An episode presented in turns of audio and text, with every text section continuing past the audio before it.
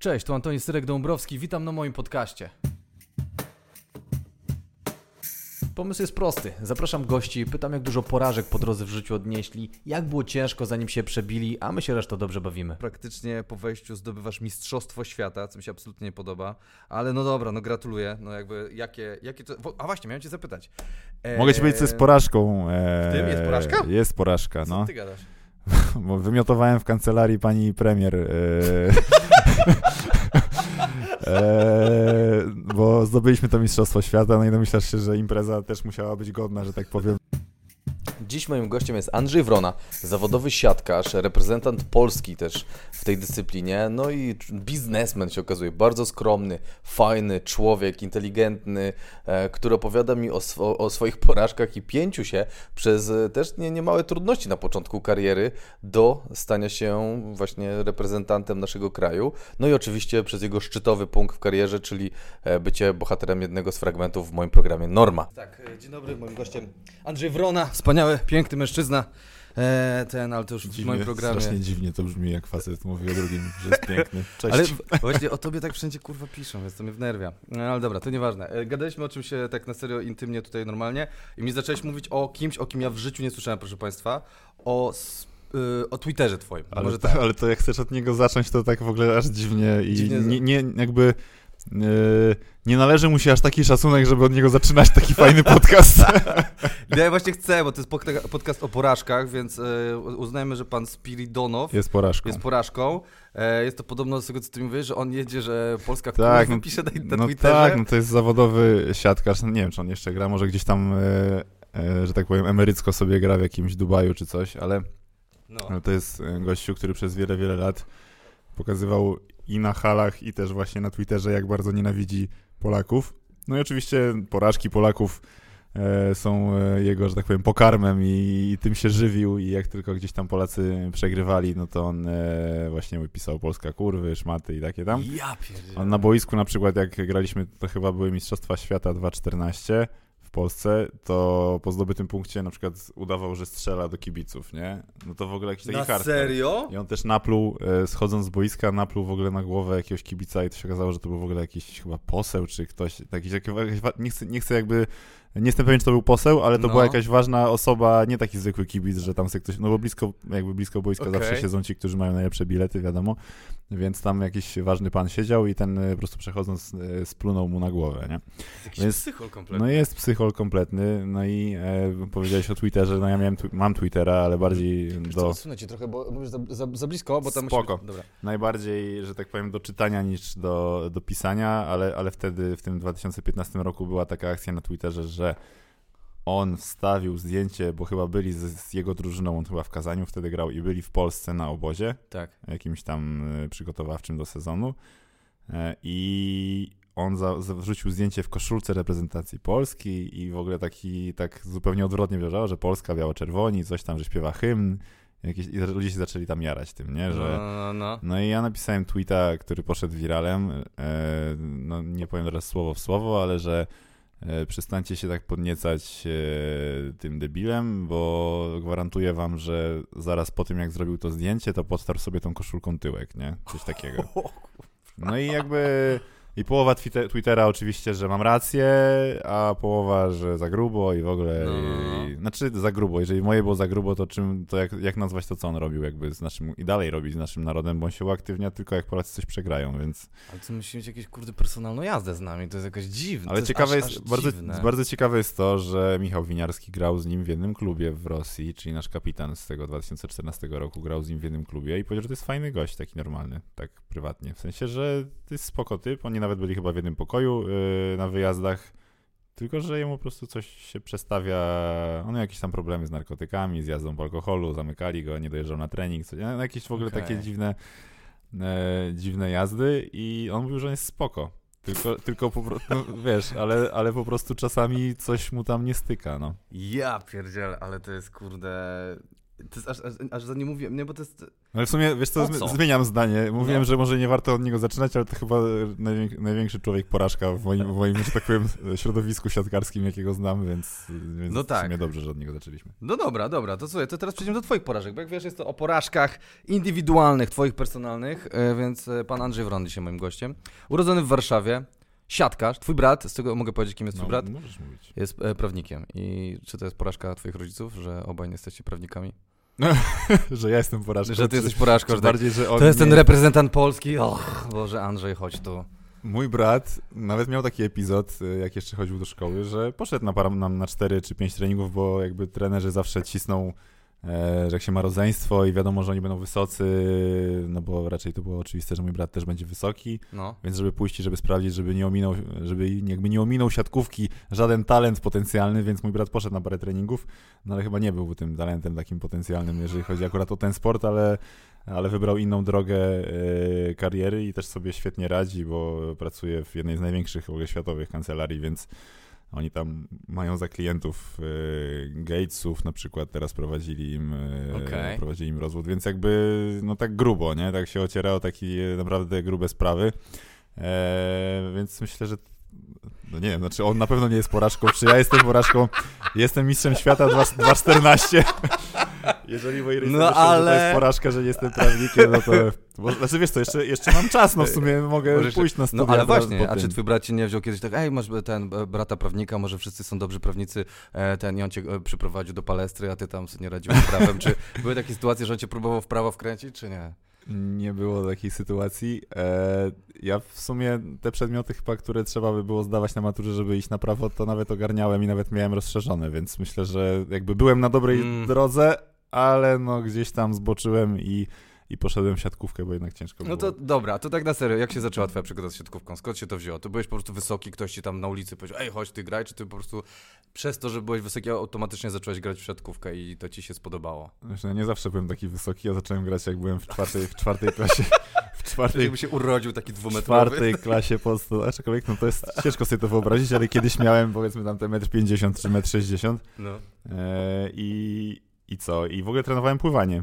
O, no to też jest dobre. Trenowałem pływanie, e, tylko że no to wstawanie rano, wiesz, trening od 6, tam nawet wcześniej, czasami od 5.30 do 7.30 i potem dopiero idziesz do szkoły, usypiasz na tych pierwszych dwóch lekcjach. Dla dzieciaka to w ogóle masakra.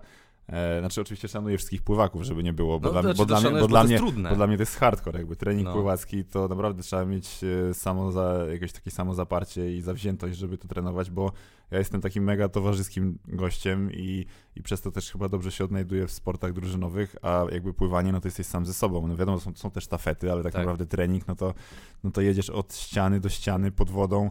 Jeszcze jak ja zaczynałem, to nie było tych słuchawek takich wodoodpornych, żebyś mógł sobie słuchać muzyki czy coś, tylko po prostu w ciszy słyszysz ten chlup od wody i dwie godziny Tak, wiesz, tak. jedziesz jednym stylem, drugim od ściany do ściany. No masakra. No i, e, i gdzieś tam złapałem e, zapalenie zatok takie poważne w zimie i nie pojechałem na pierwszy obóz pływacki z moją, z moją grupą, więc w sumie tylko niecały rok trenowałem pływanie i, i, tak sobie pomyślałem, że właśnie chcę jakiś sport drużynowy i myślałem o piłce nożnej i może to jest jakaś moja porażka, skoro takich szukamy, że chciałem iść na bramkarza i chciałem być O, bramkarzem to i, pójść, no i, pójść, tak. i pójść na jakieś tam testy do, do drużyny. Wtedy chyba był taki zespół SEMP na- na Ursynowie. E, I chciałem tam iść na testy i się przymierzałem, ale nie zdążyłem, bo przyszedł trener właśnie z klubu sportowego Metro Warszawa na WF do mojej podstawówki na Ursynowie. No i zobaczył, że byłem najwyższy w klasie już wtedy. Jeden z moich kolegów z klasy trenował już wtedy e, właśnie siatkówkę w metrze. No i zaproponował mi, żebym szedł na trening. E, moi rodzice się zgodzili, zaprowadzili mnie na, na pierwszy trening i poszedłem. I co ciekawe, myślę, że porażką tak ogólnie teraz sportu polskiego jest to, skoro tak gadamy o porażkach, jest No. to, że teraz na przykład taka sytuacja mogłaby nie dojść do skutku, bo e, ostatnio gadałem z moim trenerem i on powiedział, że w tej chwili sytuacja wygląda tak, że jakby nauczyciele i dyrektorzy nie chcą wpuszczać trenerów, jakichś, że tak powiem, obcych facetów na WF-y do dzieci. Jakby, że nie ma takiej opcji, że przychodzi sobie i mówi, że jesteś trenerem klubu i chciałbyś poobserwować dzieciaki na WF-ie, nie? No. Jakby Nie, no ale wiesz, no jakby... Rozumiem, rozumiem. Nie, No wiesz, no obserwujesz jakby, ro- jakby odnajdujesz talenty jakieś, tak? Mhm. E, I ja tak zostałem jakby wyciągnięty przez trenera z skauta takiego. Skauta. No wiadomo, że jakby są różne przypadki, no ale no nie wiem, są, są jakieś licencje trenerów, można tak, pokazać to. tak. W ogóle nie ma opcji, no nie możesz sobie wejść do podstawówki i chodzić po podstawówkach i wiesz, i wyciągać dzieciaki na No treningi, tak, bo nie? teraz to już się tak dziwne robi już. No i momencie. rodzice sobie nie życzą, żeby obcy faceci, wiesz, przychodzili, czy tam, no nie muszą być faceci, mogą być kobiety, tak, i No. oglądać dziewczyny na przykład, tak, bo to nie tylko w, jeżeli chodzi o sport męski, tak, tylko generalnie, więc jakby mają utrudnione zadanie i, e, i mogą tylko gdzieś patrzeć, nie wiem, na jakichś zawodach międzyszkolnych, tam gdzie każdy może przyjść i Aha. zobaczyć, nie, a to czasami nie jest tak, że bo to, to ktoś, kto już trenuje, nie zawsze jest tym większym talentem niż ktoś, kto jeszcze nie zaczął, a na przykład ma parametry, nie, no bo No tak. No, No bo- Jordan podobno na początku był bardzo tam średni na, na w swoich No tak, no, początkach. ten mój kolega, który już trenował jakby w metrze e, wtedy, e, a ja jeszcze nie trenowałem, no to już bardzo wiele lat nie gra i nigdy nawet się nie otarł o zawodową e, siatkówkę.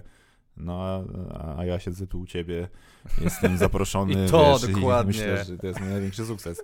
To e, pokaż to pośród- po-. Pośród tych wszystkich porażek, o których będziemy gadać. Tak, rodzice będą, dobra, może jestem siatkarzem, ale przynajmniej Antoniego był w podcaście. A, a powiedz mi, a wy przejawiasz od razu automatyczny talent do... Jaka jest kariera zawodowego... Bo jesteś pierwszym w ogóle zawodowym sportowcem u mnie i na serio jestem ciekaw, jak to wygląda z perspektywy młodego chłopaka.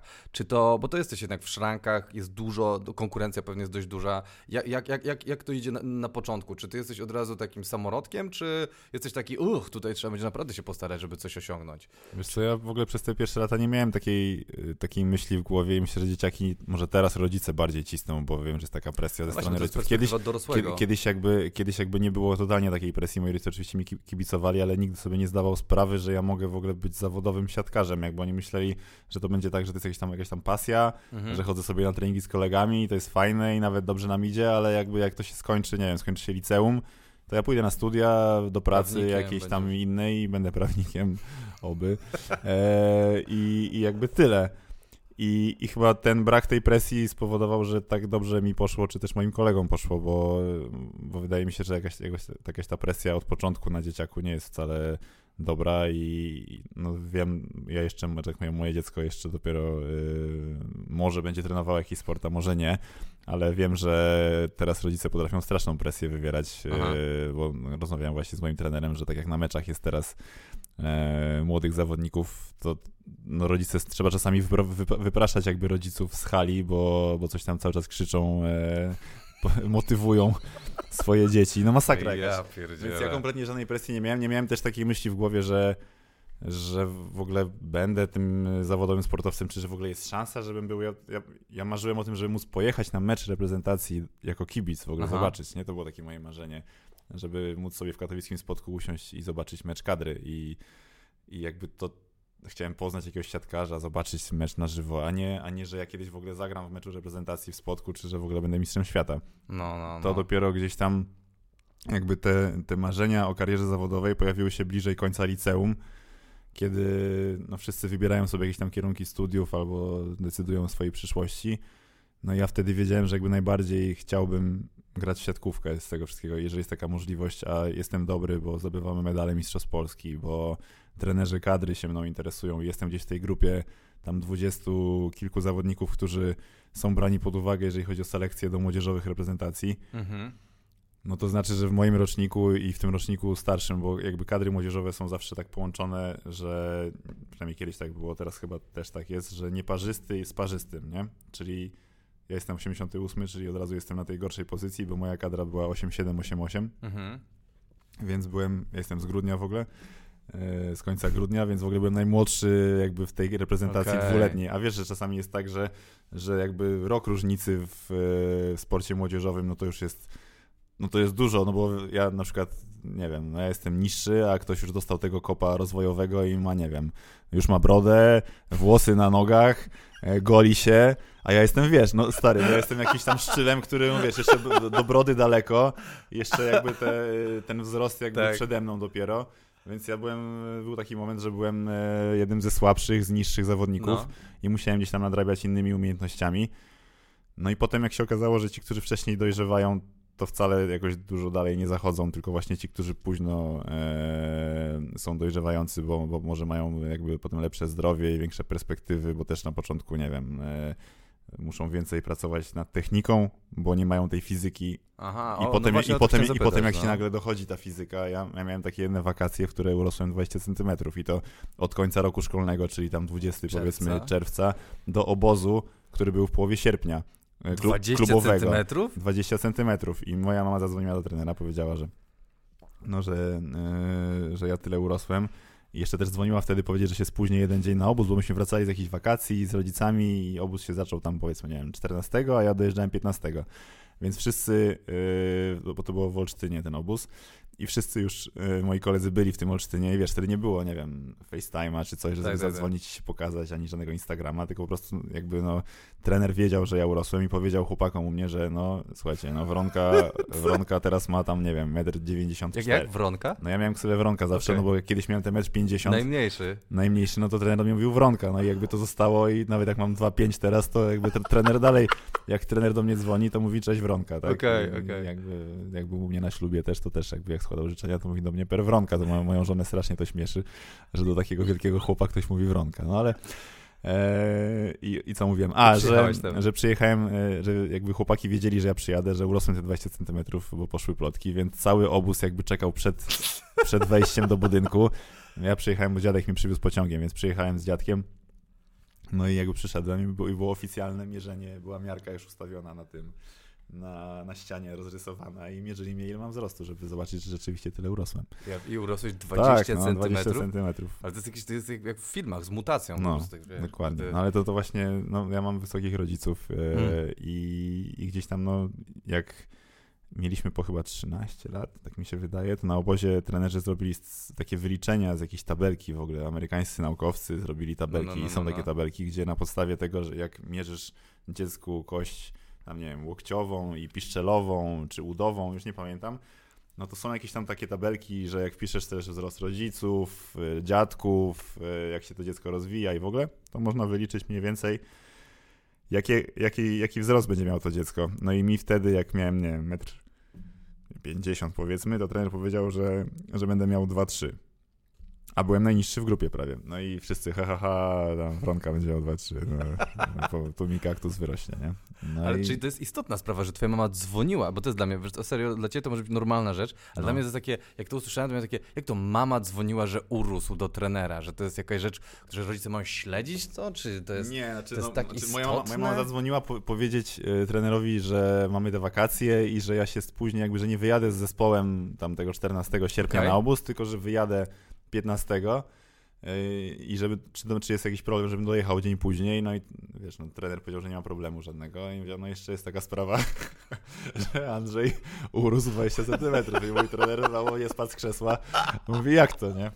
No, ale to był jeden z fajniejszych obozów w moim życiu, bo no wiesz, jak nagle siatka jest jakby z swojej perspektywy jest dużo niżej, już nie No. musisz się gdzieś tam przybijać wysoko, tylko sobie wyskakujesz i wiesz, patrzysz i możesz tam wbijać kołki, no to no to, to, był, to, był taki, to był taki kop, kop fizyczny, który na pewno też mi pomógł. No to nie jest o tym podcast, ale dobrze, no gratuluję ci. Że... Ale to może pogadajmy o tym, że ty nie urosłeś. No ja dokładnie... Moja matka zadzwoniła do mojego trenera, że nic nie urósł przez te wakacje. Znowu nic nie urósł. Knypie jak co roku. Znowu nic nie urósł. No dobrze, czyli co? Ile, ile miałeś lat, jak urosłeś te 20 centymetrów? Czy to ciebie To wkłada... była, to była chyba trz... między drugą a trzecią klasą gimnazjum, czyli chodziłeś do gimnazjum? Nie, ale to jest ile? 15 lat? 16? To jest chyba no 15 lat. Dobra, i to cię, czy to cię wkłada... I właśnie, bo mi chodziło o ten łuk, jak na początku powiedziałeś, że nie myślałeś o tym. Pod koniec liceum No. już zacząłeś myśleć. I jestem ciekaw, jak to rośnie w, w tobie, że, że czy to jest po prostu grasz, grasz, jest fajnie, jarasz się, bo to podoba się ci ten styl życia i zaczynasz nagle tak widzieć, że to jest realne, że to nie jest już takie, chciałbym kiedyś pojechać na e, mecz, kad, mecz kadry, czy i po prostu nagle, ej, to jest chyba możliwe, że ja mogę tam gdzieś zagrać w jakiejś lidze. No tak jak ci powiedziałem, grałem, grałem gdzieś i byłem w tych zespołach młodzieżowych reprezentacji Polski. E, no to wiedziałem, że no, muszę być dobry, no bo skoro Mhm. jestem w tej wąskiej grupie, a dzieciaków trenuję naprawdę całe mnóstwo, no coraz więcej, No jakby przez sukcesy reprezentacji coraz więcej. No te tam nie wiem, 20 lat temu jak ja zaczynałem, no to aż tyle ich nie było, ale też jakby to była olbrzymia grupa. No ja poznałem ze swojego rocznika myślę, że kilkuset chłopaków, jak nie więcej, którzy się przewinęli tylko z mojego rocznika, a jeszcze roczniki niżej, jakby no teraz w zawodowej siatkówce już jakby jak jestem, to nie ma znaczenia, czy ktoś jest starszy, młodszy, jakby no gramy razem, Mhm. ale wcześniej jakby grałem tylko przeciwko rówieśnikom, tak, jakby tak sport młodzieżowy jest skonstruowany i bardzo dobrze, Mhm. że, że gra się tylko przeciwko rówieśnikom, więc ja poznałem no, tysiące chłopaków z całej Polski, którzy trenowali, którzy, nie wiem, jeździliśmy e, rok po roku na, na jakieś tam turnieje i niektórzy kończyli grać, bo się nie nadawali, bo nie wiem, bo wybierali co innego, bo byli słabi w szkole i rodzice na przykład zabraniali im. No jakby no różne, wiesz, mnóstwo rzeczy się może wydarzyć, tak? Była jakaś kontuzja, bo tutaj, nie wiem, ktoś, kogoś bolały kolana i rodzice na A, przykład no tak, stwierdzili, też że ten, no jakby no mnóstwo, mnóstwo czynników. Eee, I tak naprawdę z mojego rocznika, no to chociażby e, w tym, e, w tym roku 2014, kiedy zdobywaliśmy złoto w Mistrzostw Świata, to byłem ja, Michał Kubiak i chyba tyle.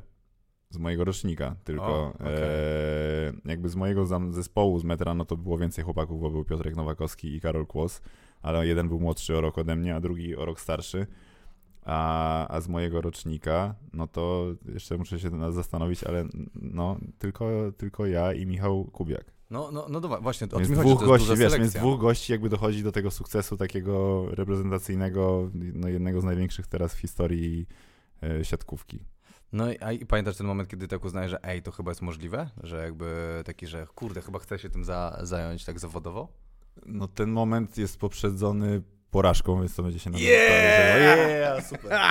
Bo, bo ja ten ostatni rok, czyli ta trzecia klasa liceum, kiedy tak naprawdę wszyscy mm, no, gdzieś tam już się ukierunkowywują na jakieś e, na to studia albo coś, e, no to w siatkówce i w ogóle w sporcie jest tak, że ten ostatni rok, te finały Mistrzostw Polski juniorów e, w trzeciej klasie, to jest główny turniej, na którym wszyscy menadżerowie przyjeżdżają e, z całej Polski i świata i w ogóle i oglądają zawodników i po tym turnieju właśnie podpisują kontrakty z e, zawodnikami i sprzedają ich do jakichś tam klubów albo bezpośrednio prezesi w ogóle tych klubów w Polsce i za granicą przyjeżdżają na takie finały Mhm. i oglądają chłopaków, no i ktoś tam podpisuje kontrakt pierwszy zawodowy albo i nie. To mój zespół w tym ostatnim roku nie wyszedł z Mazowsza nawet. Nie, wyszli, nie, nie wyszliśmy z Mazowsza, bo na Mazowszu była taka konkurencja, że był i Mozwola Warszawa i, i Jadar Radom wtedy, który był bardzo mocny. I myśmy zajęli trzecie miejsce na Mazowszu, a tylko dwa pierwsze miejsca wychodziły do, potem do ćwierćfinałów Mistrzostw O, Polski fuck. do tego i myśmy nie wyszli jakby, a byliśmy jednymi z faworytów, bo wcześniej zdobywaliśmy medale Mistrzostw Polski, więc naj, w najważniejszym roku dla młodzieżowego zawodnika myśmy nie wyszli z Mazowsza. Mało tego, ja miałem e, dwie kontuzje w tym sezonie, bo najpierw e, zerwałem sobie więzadła w kostce, a potem jak wróciłem, to na pierwszym treningu, jak e, dostałem zielone światło od lekarza, żeby skakać, na pierwszym treningu złamałem sobie kość promieniową lewą i miałem wstawione dwa takie pręty, do tej pory mam bliznę zresztą, tego nie będzie widać w kamerze, bo No. już się prawie zagoiła, ale, ale widać ją. E, miałem st- wstawione dwa pręty w kość i generalnie no, miałem dwie operacje, najpierw włożenia tych prętów, potem wyjęcia i, i prawie cały sezon nie grałem, więc, Fuck. więc jakby mój ten mój ten ostatni rok najważniejszy był y, przepełniony samymi pesymistycznymi myślami i tym, że. Znaczy, ja poszedłem generalnie na dni otwarte na AWF, na fizjoterapię, żeby zobaczyć, co muszę zrobić, żeby się dostać do branży, którą bardzo dobrze znam, bo ostatni rok spędziłem na rehabilitacji i, chciałem, i, i stwierdziłem, że w sumie to będzie fajne, no bo, bo to jest na AWF-ie, więc ja mam dużo wspólnego ze sportem. No. No i też będę mógł robić coś, co widziałem, że mi sprawia jakby no poniekąd trochę przyjemność, no bo y, już potrafiłem wychodzić z kontuzji i widziałem jak ludzie dookoła, poznałem mnóstwo fajnych fizjoterapeutów i, i też ich pacjentów jakby, którzy wychodzili z tych swoich problemów i stwierdziłem, że no skoro mi się nie uda w siatkówce, no bo nie ma opcji, no bo, no bo najważniejszy rok jakby przesiedziałem na rehabilitacji, no to po prostu będę robił to i będę pomagał innym sportowcom wrócić, żeby oni mogli, żeby oni mogli trenować, nie? A Eee, ile masz lat, żeby ten e, spytać tylko, umieścić to w, w czasie wtedy? no to E, jest y, 17-18 lat. no. 17, czyli ty cały ten rok, rok się rehabilitujesz. Cały ten rok się rehabilituję, bo fuck. najpierw po jednej kontuzji 3, la- y, trzy miesiące po tym zerwaniu i jak wracam, to mam dosłownie na, pierwszy, na jednym treningu, żeby to nie było, że to y, koloryzuję na potrzeby tej historii. Naprawdę pierwszy trening, y, kiedy dostałem zielone światło, że mogę skakać, no to wiesz, no to ja po trzech miesiącach, no to tam przeskakuję siatkę niemalże i No. w ogóle jest super. I kończymy, tre- I kończymy trening I trener patrzy na zegarek i mówi, mam jeszcze 15 minut, to zagramy jeszcze jednego tam seta jakiegoś, nie? I graliśmy taką gierkę tam na poprzekątnej na drugą linię. Kto trenuje siatkówkę, to, to, to, to wie. No i ja po prostu gram swoją, swój mecz, a obok na boisku gra kolega drugi mecz i on mnie nie widzi, ja go nie widzę, ja wyskakuję w powietrze, a on na mnie wpada, jak ja jestem w powietrzu i ja przelatuję przez niego i jakby pierwsze na czym ląduję, to jest moja ręka i słychać tylko taki trzask. No i wiesz, i jadę, jadę na litewską e, i, i tak sobie myślę, kurde, żeby, żebym nie miał pozrywanych mięśni, bo generalnie wiem, że po tym zerwaniu e, w kostce, że, że łatwiej się wraca, jak masz kość na przykład pękniętą albo coś, bo kość to się zrasta i tyle, a mięśnie, żeby odbudować, żeby ci się zrosły i ten, no to to już jest czasami większa, e, większa, że tak powiem, rehabilitacja. No i ja poszedłem na, to, na ten rentgen e, na litewskiej i mówię do pani, że bardzo bym chciał, żeby to było złamanie, a nie e, pozrywanie, bo słysza, słyszałem trzask, ale nie wiedziałem, czy to jest kość, czy to, mięś, czy to mięśnie puściły i bardzo bym chciał, żeby to było złamanie, a nie na zerwanie włókien. No i siedzę w poczekalni z mamą, no i pamiętam, no to mam ten obraz przed oczami, że wychodzi e, jakaś tam pani pielęgniarka i mówi, który tutaj z panów e, chciał mieć e, złamaną rękę, nie? Ludzie się tak patrzą na mnie, ja mówię, no chyba ja. No to gratuluję. Się udało. Udało się, no.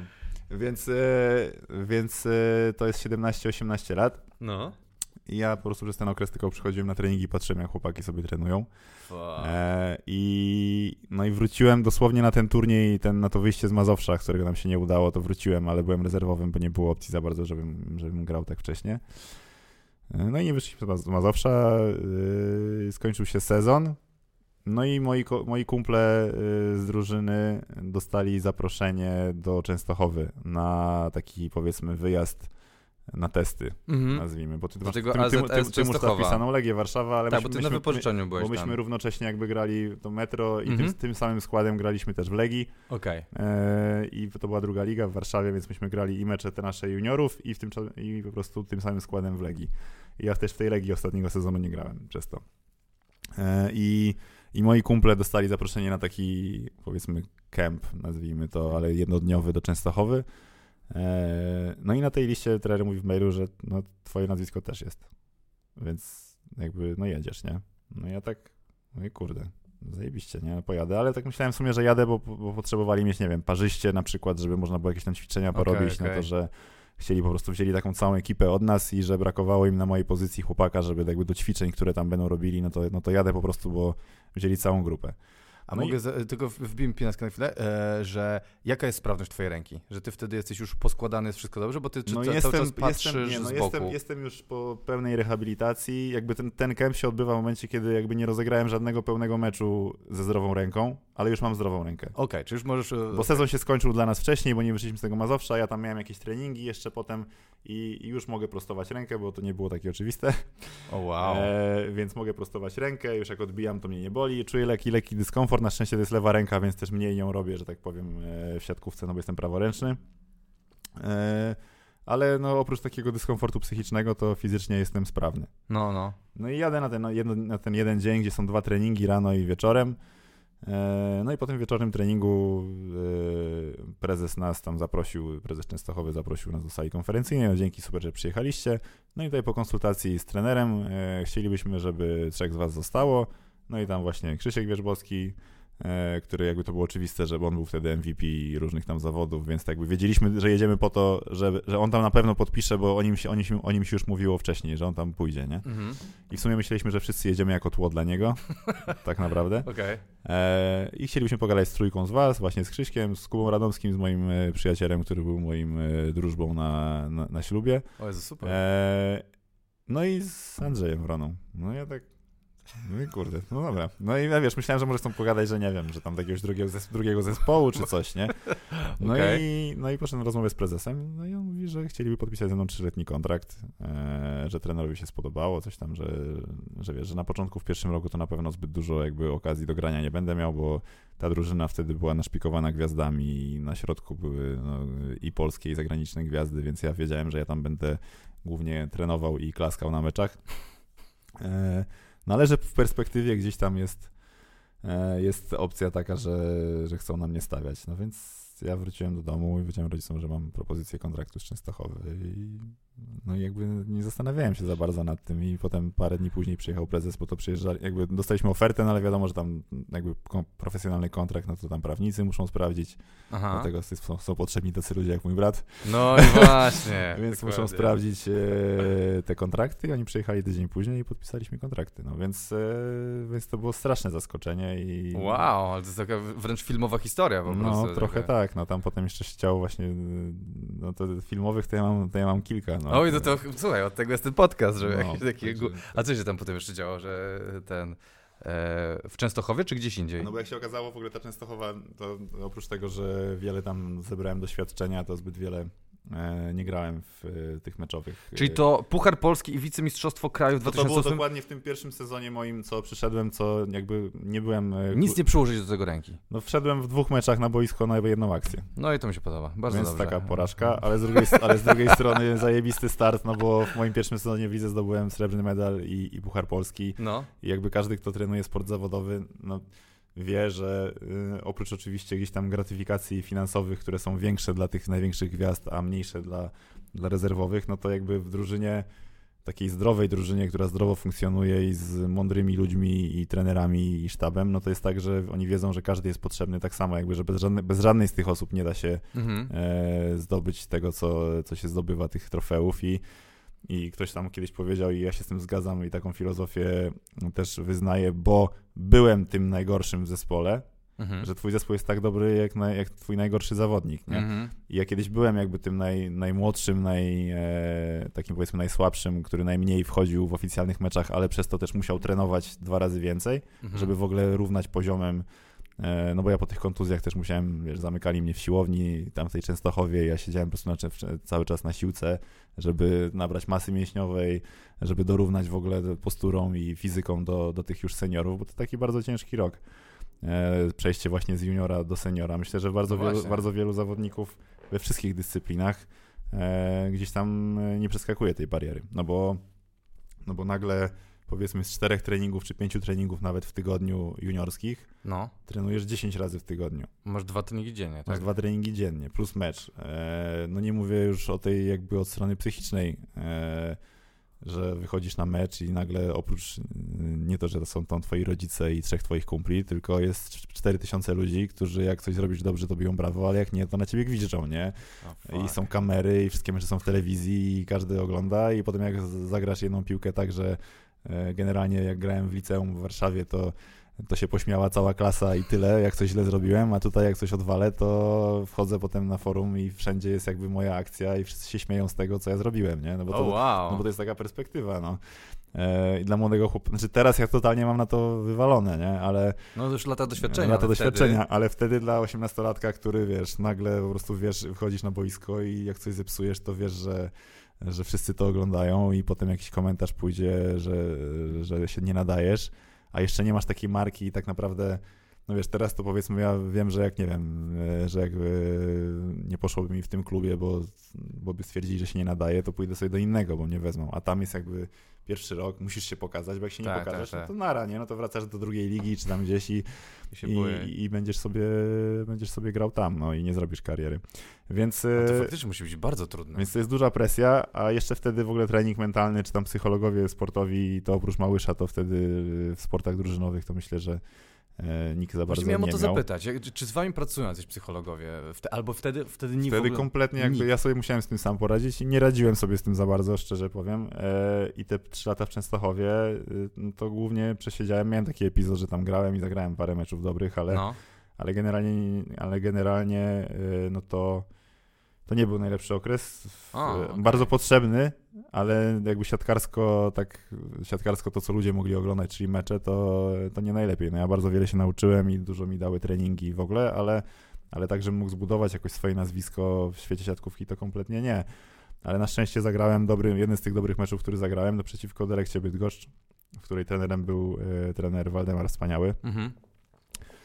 No i jak mi się, y, miałem wtedy w Częstochowie kontrakt trzyletni, to, to ten mecz miał miejsce w drugim roku I po tym drugim roku zadzwonił do mnie trener wspaniały i powiedział, że czy ja bym był zainteresowany, żeby przyjść do Bydgoszczy i żeby grać w pierwszym składzie. A ja byłem rezerwowym wtedy w Częstochowie. No I że on, i że on, by chcia, żeby on by chciał na mnie postawić, bo uważa, że mam potencjał. No i ja tak z jednej strony super, ale z drugiej strony mam kontrakt jeszcze na rok w Częstochowie i no nie mam takiej jakby pozycji, żeby sobie pójść i powiedzieć e, prezesowi, że no ja zrywam kontrakt, bo mam propozycję, nie? Jakby to jeszcze nie ten level.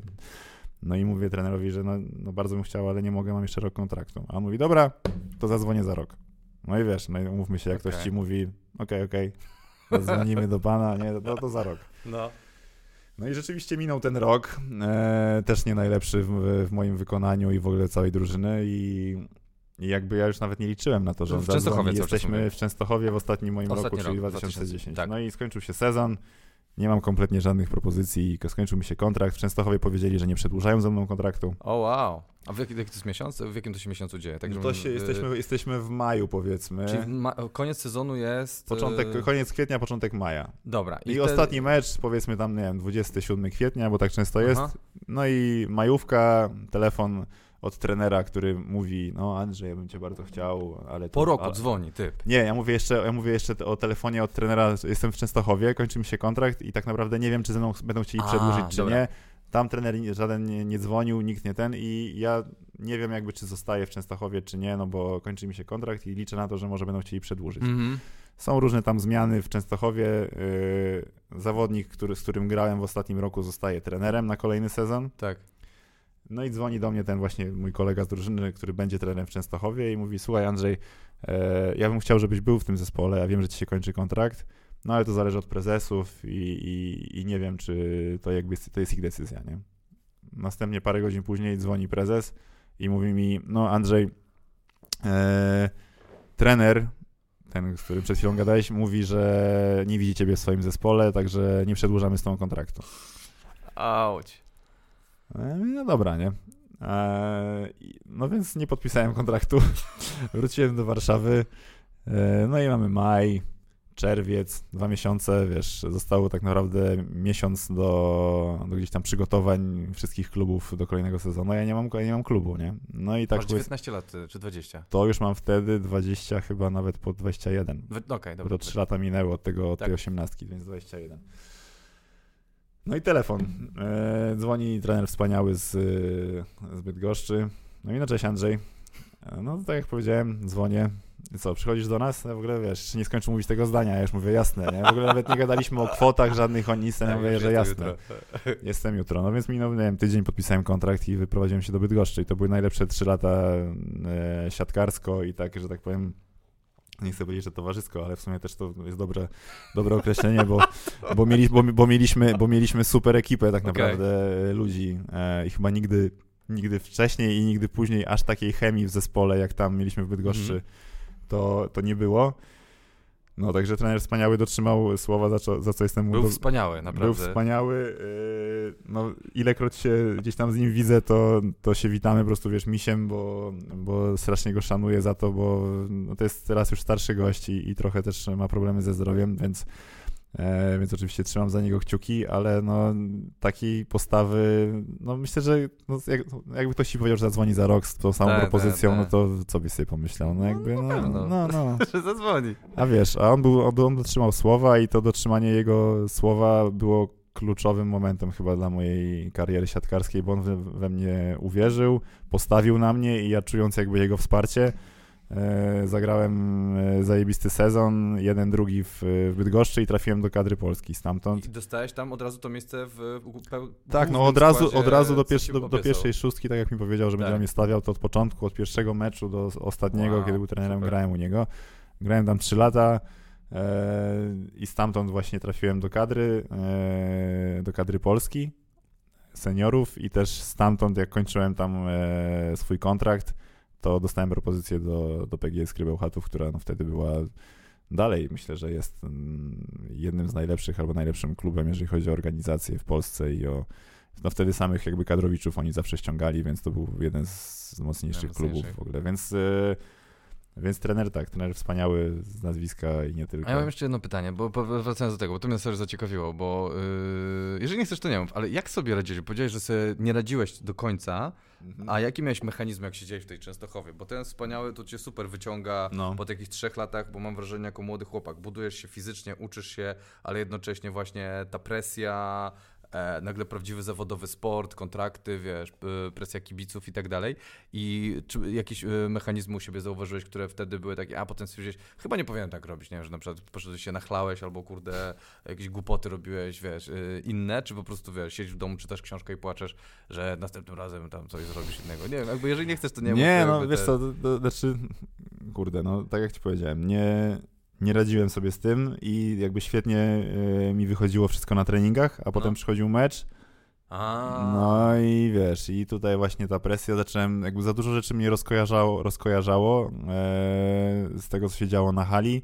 Nie wiem, za dużo może mnie rzeczy interesowało też dookoła, że myślałem o tym, zamiast, zamiast o tym zagraniu, które mam zrobić, które mam wytrenowane i wiem, że mam tak zrobić, to myślałem o tym, że kurde, ja muszę to zagrać, a tutaj patrzą tu są kibice, tu przyjechali tam jacyś moi znajomi, tu no. jest gościu z kamerą siedzi, tutaj studio, tu jakaś tam znana osoba przyszła, wiesz, tutaj ktoś, Rozumiem, tutaj jedna akcja mi nie wyszła, o rany i to o tym właśnie napiszą, o tym jutro, coś tam, no jakby było mnóstwo rzeczy, które mnie rozkojarzały.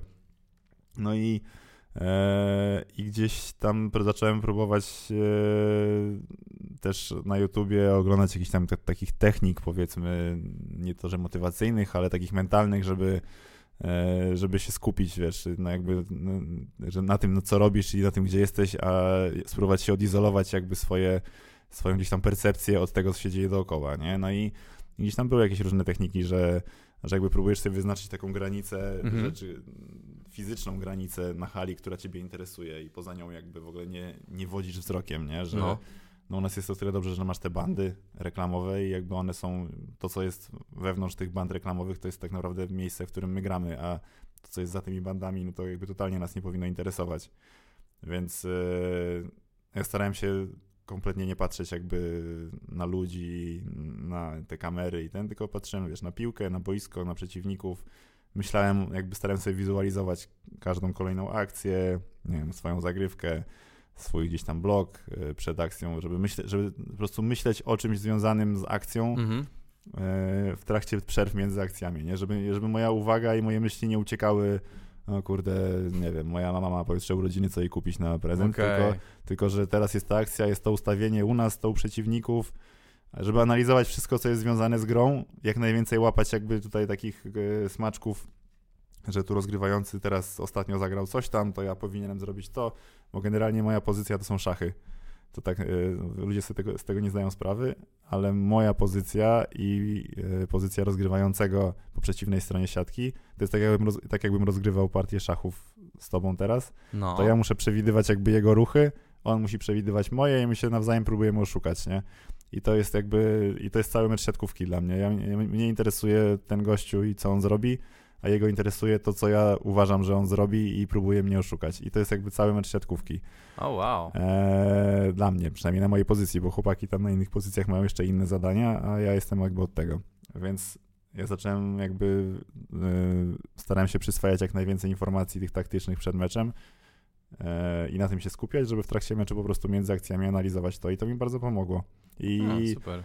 I po prostu przez to, że miałem głowę zapchaną, zapchaną tymi myślami o tej taktyce, o tym, co mam zrobić, co on zrobi yy, i gdzieś tam zawężyłem sobie ten obszar tego, co mnie interesuje, to no to gdzieś te myśli o stresie, o tych kibicach, którzy są i patrzą, to odeszły i też jakby te krzyki, które gdzieś tam z trybu zawsze były, to stały się dla mnie po prostu takim szumem, tak, takim hałasem okay. gdzieś tam w tle a nie, bo wcześniej, wiesz, wyłapałem każdy krzyk typu e, wrona z boiska, nie? O nie! A, a, a, tak to potem już tego nie słyszałem, no teraz to się tam zaśmieję i teraz już powiedzmy jestem doświadczony i...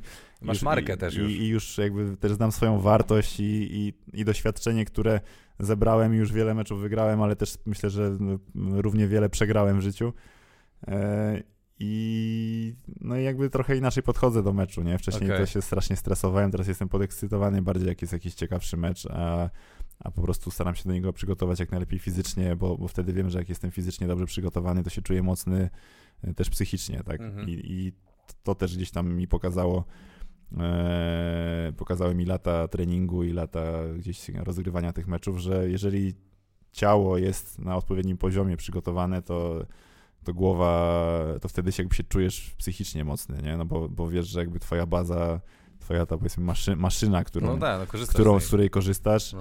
jest, e, jest w odpowiednim, e, jakby na odpowiednim poziomie, no i wtedy głowa idzie za tym. A do tych szachów, tak wracając, to też mnie zaciekawiło. Ty ana- na przykład oglądasz i analizujesz jakiegoś typa, że wiesz, że na przykład będziemy teraz grać tam, za- załóżmy, z Brazylią i tym rozgrywającym jest ten i ten typ, to ty siedzisz i oglądasz, rąbiesz jego mecze Tak, tam no sprzed to- ostatnich dwóch lat. Tak, znaczy, wiesz. znaczy z dwóch lat to nie, bo to też jest No, tak, wiem, że jakbyśmy oglądali mecze z dwóch lat, to tak naprawdę ciężko by było pewnie wyciągnąć jakieś konkretne informacje, bo No. też ludzie z, z, zmieniają swój styl gry No, no właśnie, na właśnie. przestrzeni w zależności od przeciwników, więc e, jak on zmieniał przez dwa lata, na przykład miał, grał w dwóch drużynach, to zupełnie inaczej może rozgrywać w jednej drużynie z, z jakimiś tam konkretnymi zawodnikami na boisku, a potem są transfery i on mimo, że jest w tej samej drużynie, ale ma innego, innego zawodnika na lewym skrzydle, to już zupełnie zmienia dystrybucję na przykład, nie?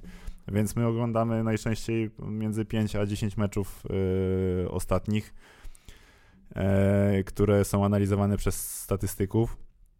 E, I to też w sumie jest też trochę już mój biznes, bo y, zrobiłem z kumplem program do statystyk właśnie, bo to jest tak, że siedzi gościu z komputerem, jeden No. albo dwóch, każda drużyna ma takiego, siedzi za bandami w trakcie meczu i klepią sobie każdą akcję, każde dotknięcie piłki ma swój kod, e, swój jakiś tam zapis, no i oni to zapisują, leci, jest kamera wideo podpięta do kompa, jakby szczytuje obraz, obraz jest połączony z tymi kodami i automatycznie ci tnie jakby każdą akcję, że na przykład potem po meczu klikasz, że pokaż mi wszystkie bloki Andrzeja Wrony, nie? No i klikasz Enter i masz po prostu pocięty mecz, tylko moje bloki. Nic, nic więcej. mówisz? I tak samo jest z rozgrywającym. Pokaż mi wszystkie wystawy w tym ustawieniu, na przykład do tego zawodnika albo coś tam. No i ja tak jakby oglądam, a y, to nie jest porażka, tylko to jest sukces akurat, więc nie wiem, czy o tym mówić, ale, ale te 9, 9 lat temu No. wy, wymyśliłem sobie z moim kumplem, przyjacielem, który był moim drugim drużbą z kolei. E, miałem pięciu nawet. O, wow. E, To zespół. no, takim moim jakby głównym świadkiem był mój brat, ale miałem pięciu drużbów, po prostu miałem, mam pięciu przyjaciół, których też chciałem jakoś tam wyróżnić. E, w każdym razie jeden z nich, e, z jednym z nich, który poszedł po siatkówce, po tym e, po liceum, poszedł e, w stronę IT, Aha. do Polsko-Japońskiej Szkoły Technik Komputerowych e, i miał jakby znajomości w tej branży, wymyśliliśmy, że zrobimy polski program do, do statystyk siatkarskich. Wtedy był tylko jeden włoski program, który miał trochę taki monopol na, na świecie. No i zrobiliśmy go i teraz jesteśmy oficjalnym programem w polskiej lidze siatkówki męskiej, żeńskiej, wszystkie szczeble od młodzieżówki po ten jakby pracują na naszym programie. Właśnie aktualnie mój wspólnik jest w samolocie i wraca ze Stanów, bo mamy kontrakt z amerykańską kadrą męską, żeńską, obsługujemy ligę. E, wiem, że to nie pasuje Nie podoba mi się to programu, w ogóle, ale mów, no ale, dobra, ale, jakby, ale, jakby, Udźwignę to. ale no. jakby jak już ci tłumaczę o co chodzi, o co chodzi z tymi statystykami i z tym, no to, Tak, to, to, no. się chciałem przy okazji pochwalić. W każdym razie oglądam, oglądam te 5-10 meczów, jakby tych zagrań, Tak. które są, wiesz, pocięte od razu automatycznie, żeby, nie- żeby nie musiał oglądać całego meczu, bo to czasami jest bez sensu. No, no, Tylko po no. prostu wyciągam, wiesz, program też ma jakby sztuczną inteligencję i wyciąga coś, co ma większą powtarzalność, nie? No bo jakby mnie interesuje nie to, że na przykład on w tym ustawieniu gra 25% piłek na lewe, 25 na środek, 25 na prawe i 25 na środek na drugą linię. No jakby dla mnie to jest informacja, która mnie jakby totalnie nie dotyczy, bo ja nic z tym nie mogę zrobić. W sensie, no, No. to ja mogę sobie rzucić monetą, czy tam nawet nie, tylko wylosować jedną z czterech opcji przed akcją i pójść No. do bloku. Mnie interesuje to, kiedy na przykład jest tak, że w tym ustawieniu rozgrywający gra 50% piłek do tyłu, 30 na środek i tam powiedzmy tutaj 10 na lewe i 10 na ten. Więc mnie interesują tylko te dwie opcje. Ja sobie zawężam jakby swoje pole, które mnie interesuje do tych dwóch gości. No. I już nagle siatka, która ma 9 metrów szerokości, dla mnie się zwęża o połowę, bo mnie nie interesuje kompletnie tamten gość. Dla mnie teraz siatka ma 4,5 metra. No i wtedy, jak sobie o tym pomyślisz, to jest dużo łatwiej jakby wybierać spośród dwóch opcji niż spośród czterech. No nie? nie, oczywiście. Gdzie jeszcze akcja trwa ułamki sekund i jakby ja nie mam zbyt dużo czasu na decyzję, więc to jest jakby, jakby tam jakaś tam intuicja i, e, i instynkt. Więc ja po prostu, dla mnie takie rzeczy są ważne. Ale to jest niesamowite, to jest bardzo ciekawe, ale to jest potrzebne w czymś takim. Dobra, ale przepraszam, jakby przerwałem cię z tym programem, bo tak myślałem, o Jezus Maria, ale gratuluję. Przemyciłem, brzmi przemyciłem sukces. zajebiście programu, i jestem wkurwiony, muszę się przyznać, że faktycznie brzmi to ciekawie. To gratuluję ci, że ten, jak się nazywa program? Wronek Volley Station. Volley Station. Ale to jak PlayStation, to było takie wasze No, takie taka- nawiązanko. Takie było delikatne. Delikatnie Gratuluję. Volley Station, bardzo dobra. No to ja tutaj nie, to muszę skreślić, bo się zajarany wpisałem Delekta, Bydgoszcz, żadnych sukcesów, ale tutaj widzę, że jest dużo sukcesów, więc Wiesz Skreślam nie, żadnych Nie, sukcesów. no nie było jakby sukcesem wtedy, nie, bo nie miałem żadnego, jakby nie, to jest Tak, naszą żadnych porażką, że, że myśmy z tą ekipą ludzi, którą mieliśmy, no. e, nie zdobyli wtedy żadnego medalu, to jest taka, bo zawsze to jest taka pamiątka, wiesz, że po prostu z tą ekipą wykuł się y, w tej chemii zespołu, bo myśmy tam wygrywali wszystkie mecze u siebie w jednym sezonie, wygraliśmy. Po każdym meczu była impreza, wiesz, dużo meczów wygrywaliśmy też na wyjeździe i było super, jakby cała ekipa się zbierała, to, to jest jakby rzadkość teraz, żeby wszyscy się aż tak lubili i, i spędzali czas ze sobą i, i w trakcie treningów, ale też poza nimi. Mhm.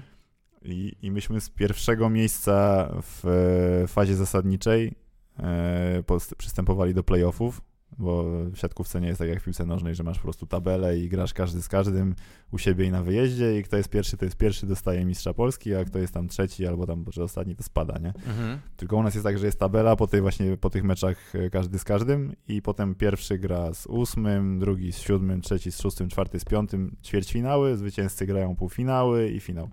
No i myśmy weszli do, do, z pierwszego miejsca do czwórki i w tej czwórce zajęliśmy czwarte miejsce. Jakby no, z pierwszego spadliśmy na czwarte, a te zespoły, które były gdzieś tam niżej, weszły, weszły wyżej, więc to jest nasza porażka. Dzięki Bogu.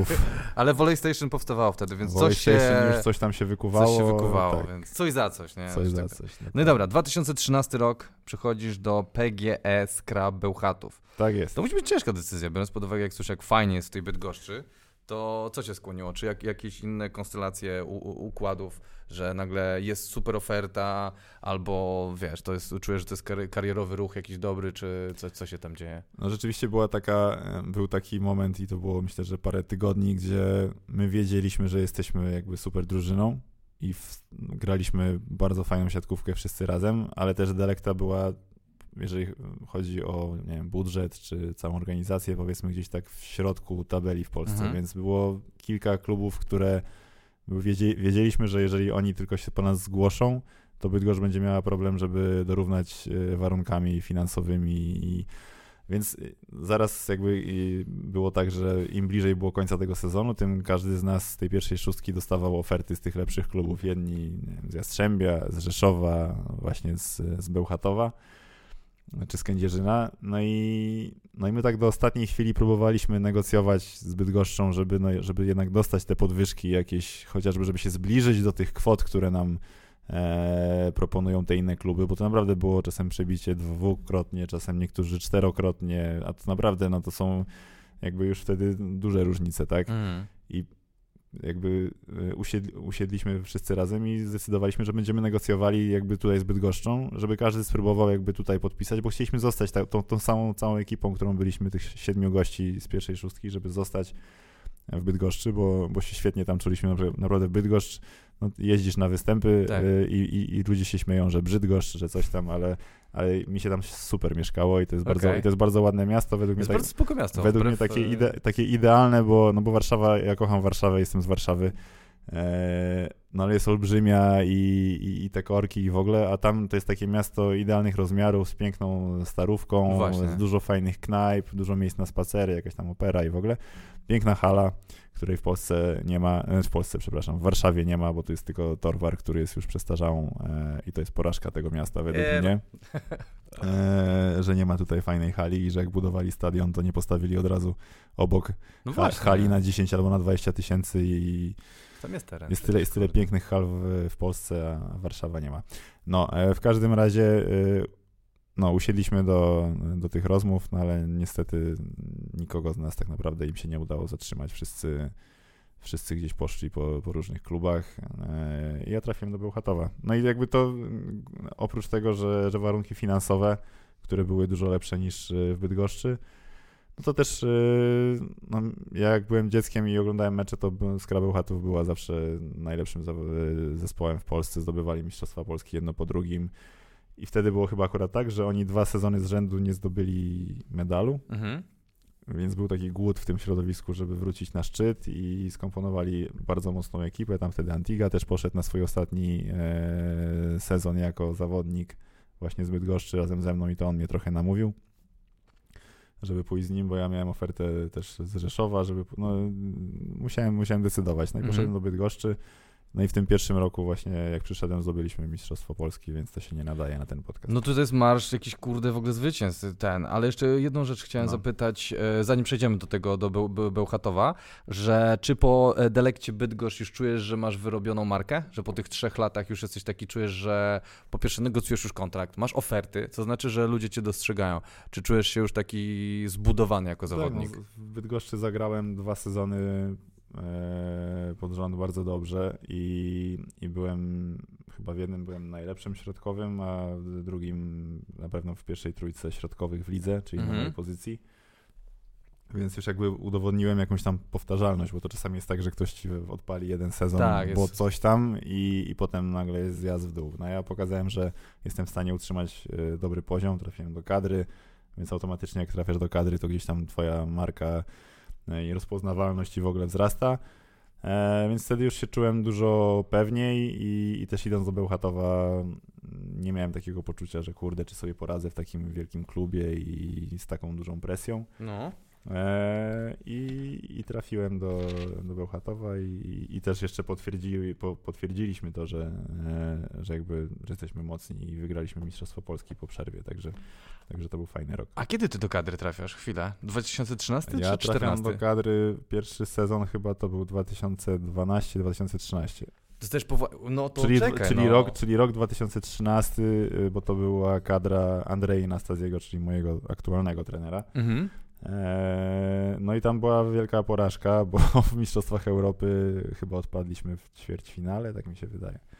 Znaczy nie liczę, że Polska, ale cieszę się, że e, jakaś... No, więc była porażka. No to wtedy. czekaj, ale poczekaj, to najpierw to e, krok wstecz. Jakie to jest uczucie dostać powołanie do kadry, kurde, reprezentacji No polskiej? i w ogóle miałem debiut, Człowieku. miałem debiut na Torwarze eee, No.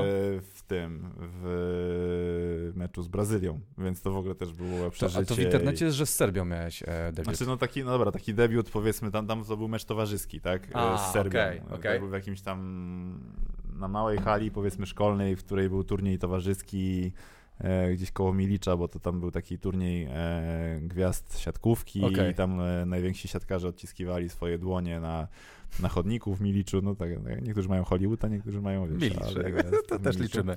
Nadaje się. E, i, i, I był właśnie, przyjeżdżała zawsze jakaś jedna mocna reprezentacja, żeby zagrać taki oficjalny mecz, no ale to była mała hala kameralna i dobra, oficjalny debiut był wtedy, Okej. ale debiut w meczu o coś e, to była Warszawa i to była Liga Światowa z Brazylią, więc, To z, grubej rury, żeście z, grubej, z grubej rury chyba przegraliśmy ten mecz. O nie. E, tak mi się coś wydaje, ale, ale no wrażenie olbrzymie i wiesz, mogłem jakby kupiłem wtedy chyba ze 30 biletów na ten mecz i cała moja rodzina, znajomi, wiesz, wszyscy na ten. Ja absolutnie się nie dziwię. Też bym to No, zrobił. no, Ale jakie to jest uczucie? Jak się dowiadujesz w ogóle, że siedzisz se, siedzi se Andrzej i co robi, że do, dowiaduje się, że zostaje To jest tak, że raz, że dzwoni do ciebie e, znaczy też Prezydent. zale, z, z prezydent Polski.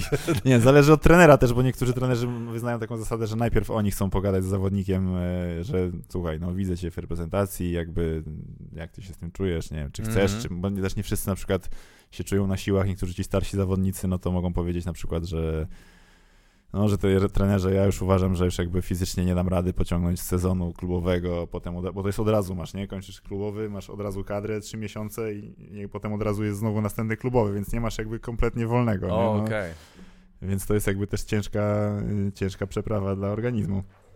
E, więc trenerzy, no ja byłem wtedy młody, więc jakby nikt się mnie nie pytał, czy dam radę, po prostu wiedzieli, że, wiedzieli, że jak dostanę powołanie, to, to przyjadę. E, ale jest tak, że przychodzi oficjalne powołanie z oficjalne powołanie z Polskiego Związku Piłki Siatkowej do klubu, Mhm. no bo jestem jakby zawodnikiem klubowym i oni mają mi je przekazać, więc ja dostaję po prostu list taki e, czy maila wydrukowanego, czy, czy pocztą list taki ładny z pieczątką i w ogóle z podpisem, że powołujecie do reprezentacji Polski. Więc no ładnie to wygląda. Ja nie pamiętam, czy ja mam, czy ja mam gdzieś ten list schowany, prawdopodobnie moja mama gdzieś go ma, bo ja wszystkie pamiątki No, ja maksa zachował. wszystkie pamiątki są, są u niej. E, czasami było tak, że się dowiadywałem po prostu telefonem, już potem, jak już, jak już jestem, jestem w tej kadrze i wiem, że raczej w niej będę, bo, bo to jest zazwyczaj tak, że jak już No. się tam trafia, to jak utrzymujesz jakiś tam poziom, to, to jesteś. No to potem to już jest po prostu telefon od menadżera, że no słuchaj Andrzej, badania są tego i tego dnia, nie? Już potem jest, nie ma takiej magii w tym, No nie? ale właśnie o to pytam, ten pierwszy. Jak się czułeś, jak dostałeś powołanie? No, ciężko jest to w ogóle opisać, no bo, bo to jest olbrzymia radość i wiesz, no pierwsze co, no to oczywiście chcia- chciałem się z tym podzielić z jak największą ilością osób, więc od razu do moich rodziców, do brata, do, wiesz, do dziadków wtedy, znaczy do babci, bo dziadka już wtedy nie było, Mhm. e, ale no gdzieś do, do kumpli, no ja pierwsze co miałem to właśnie to, że nie to, że tam siadam i nie wiem, płaczę w samotności czy coś, tylko, tylko, Wiersz. tylko, tylko dzwonię i, i mówię, że kurde, nie uwierzycie, no właśnie miałem telefon, że będę w kadrze, nie? Albo że No. dostałem ten, dostałem powołanie. No więc e, to jeszcze to był taki, no wtedy taki okres, e, że i w, i w tym klubie graliśmy dobrze, więc, e, więc tam niektórzy pewnie może by się spodziewali, ale ja nie miałem czegoś takiego, że kurde, będę w kadrze, nie? Że bo to jestem super środkowym. No jakby masz takie trochę zachwiane poczucie własnej wartości w momencie, kiedy ostatnie pięć sezonów, no to było najpierw trzy niepowodzenia, potem e, to przejście, zmiana klubu i taka niepewność, czy to się uda. No masz to wsparcie trenera w klubie, ale, ale jednak rywalizujesz na meczach z zawodnikami, którzy są w tej kadrze i już gdzieś tam i oglądałeś ich w telewizji i w ogóle, a tutaj nagle po prostu mam przyjechać na, zgrupo, na zgrupowanie i, i z nimi trenować, więc dla mnie to mimo tego, że miałem dobry sezon, to nie było takie oczywiste, że ja w tej kadrze będę. Także, także bardzo się ucieszyłem i, i oczywiście tam pewnie jakaś impreza z tej okazji była delikatna. no, Ale to super, kurde, gratuluję. Mimo, że to jest o porażkach, to tu się mega jaram, bo to musi być niesamowite uczucie dostać jednak powołanie Stary, do... najważniejszej, najważniejszej porażki chyba, znaczy nie najważniejszej. Nie po- nie powiedzieliśmy? Nie powiedzieliśmy i Jakiej? będziemy skakali po timeline'ie, Dajesz. ale y, po tym sezonie, co ci mówiłem, tym licealnym, że miałem tu zerwane więzadło, złamaną Tak. rękę, to jeżeli, Tam jeszcze jest coś się jeżeli, jeżeli, jeżeli ci się wydaje, że to jest y, już dużo, no to siadaj, jeżeli jeszcze nie siedzisz, bo dokładnie podpisałem ten kontrakt pierwszy z Częstochową, Tak. i w dniu podpisania kontraktu e, poszedłem z moim kumplem, ponieważ mieszkaliśmy z rodzicami, moja mama dalej tu mieszka przy Parku Saskim. Aha. No to poszedłem z kumplem normalnie, legalnie albo i nie, na browara do, do parku e, z moim kumplem z ławki e, z liceum e, z Żeroma. Poszliśmy, poszliśmy na browara do Parku Saskiego. No i to była tam, nie wiem, 23.30, powiedzmy, piliśmy do, no nie to, że tam mówię, że na browara wypiliśmy po 3 litry wódki, nie, no poszliśmy na jedno piwo, posiedzieć, pogadać, e, pokontemplować trochę to, co się wydarzyło, że patrz, taki ciężki rok, a, a, a podpisałem kontrakt z Częstochową. No i siedzimy sobie w Parku Saskim, a parę ławek dalej siedzi taka ekipa, nie wiem, z siedmiu, dziewięciu typów e, z psem, z pitbullem i jakaś laska, nie? No taka ekipa, no nie za fajna. Mhm. Eee, no i my tam sobie siedzimy, te parę ławek dalej, no jakby co może się wydarzyć, nie? No i oni wstali i tak idą w naszą stronę, eee, no to my na chwilę zamilkliśmy i milczymy sobie z tymi naszymi piwkami, siedzimy na ławce, no i tam oni, ja tak sobie myślę w głowie, żeby tylko nas minęli, jakby żeby nic się nie wydarzyło. No i oczywiście nas minęli, no ale jeden ostatni w ostatniej chwili się odwrócił i mówi e, piękną polszczyzną, a co wy tu kurwa siedzicie? Co jest e, zasadnym pytaniem, no bo co sobie tak No kurwa sumie siedzicie, wiesz, no. no, to martwił się, nie, że się przezie, przeziębimy, no akurat to, to był chyba tam, nie wiem, czerwiec czy, czy lipiec i nie było za zimno. Ogóle swoją drogą, ja już parę razy gdzieś tą historię opowiadałem i ciekaw No. jestem, czy ta osoba, czy ta osoba kiedykolwiek słyszała tę historię. Jestem bardzo ciekaw. No, No. ale e, więc się zapytał z troską, co my tu siedzimy. Ja, że tak powiem, e, uspokajając go powiedziałem, że a co nie możemy. Eee, kon- konflikt automatycznie. Więc, więc on powiedział, że no raczej nie powinniśmy i żebyśmy sobie stąd poszli. I to oczywiście w innych słowach było. Eee, bo czy jesteśmy u siebie na dzielnicy? Ja mówię, Mm. że no tak, ja jestem u siebie, a ty co? No i e, generalnie było ciemno. E, I on podszedł, ja siedziałem na ławce i on podszedł do mnie tak, że niemalże stykaliśmy się kolanami i stał nade mną. Ja No. siedziałem na ławce. I no i on miał rękę z tyłu, nie? Więc ja nie widziałem, było ciemno i ja się skupiłem na tym, jakby co on do mnie mówi. E, I gadamy, gadamy. E, no i podjąłem decyzję, ponieważ nie był zbyt wysokim gościem, ani też jakimś bardzo postawnym wbrew pozorom. E, no to mówię, dobra, to wstanę do niego, no bo nie wiem, no mam 2,5, no to jakby jak wstanę, to trochę szanse moje, że tak powiem, wzrosną. No. No i oparłem ręce o ławkę, żeby się podnieść, no a w tym momencie okazało się, że on miał butelkę pustą po browarze i no, dostałem z tej butelki, rozbił mi ją na głowie. O wow. Więc ja tylko upadłem, E, kopnąłem go, on gdzieś tam odleciał i mój kumpel mnie wziął pod, pod ramię, bo ja zalałem się krwią automatycznie, więc wziął mnie pod ramię i zaczęliśmy uciekać. No, na szczęście oni nas nie gonili też za, też za bardzo, więc y, uciekaliśmy od tej ławki przez tam przez trawę, przez ulicę Królewską.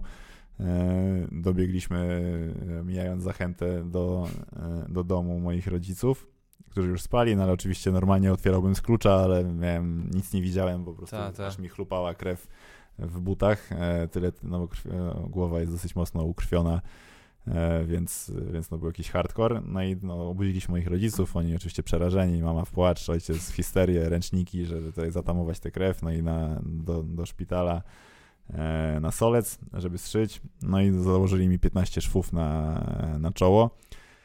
Eee, no i co się okazało, no powiedział mi tam lekarz, no, że, że masz szczęście, bo generalnie ta butelka jak on uderzył z prawej ręki, no to uderzył mi jakoś tak, że jakby te kanty butelki, która się już rozbiła u mnie na głowie tutaj i potem jakby te ostre miejsca, tak. które przeszły, no to poszły idealnie między jakby e, gałkami ocznymi i obok, nie? Że jakby mi poszedł tym ostrym po oku, no to bym stracił oko prawdopodobnie i, i, w dniu podpisania kontraktu bym musiał rozwiązywać, nie? Następnego dnia.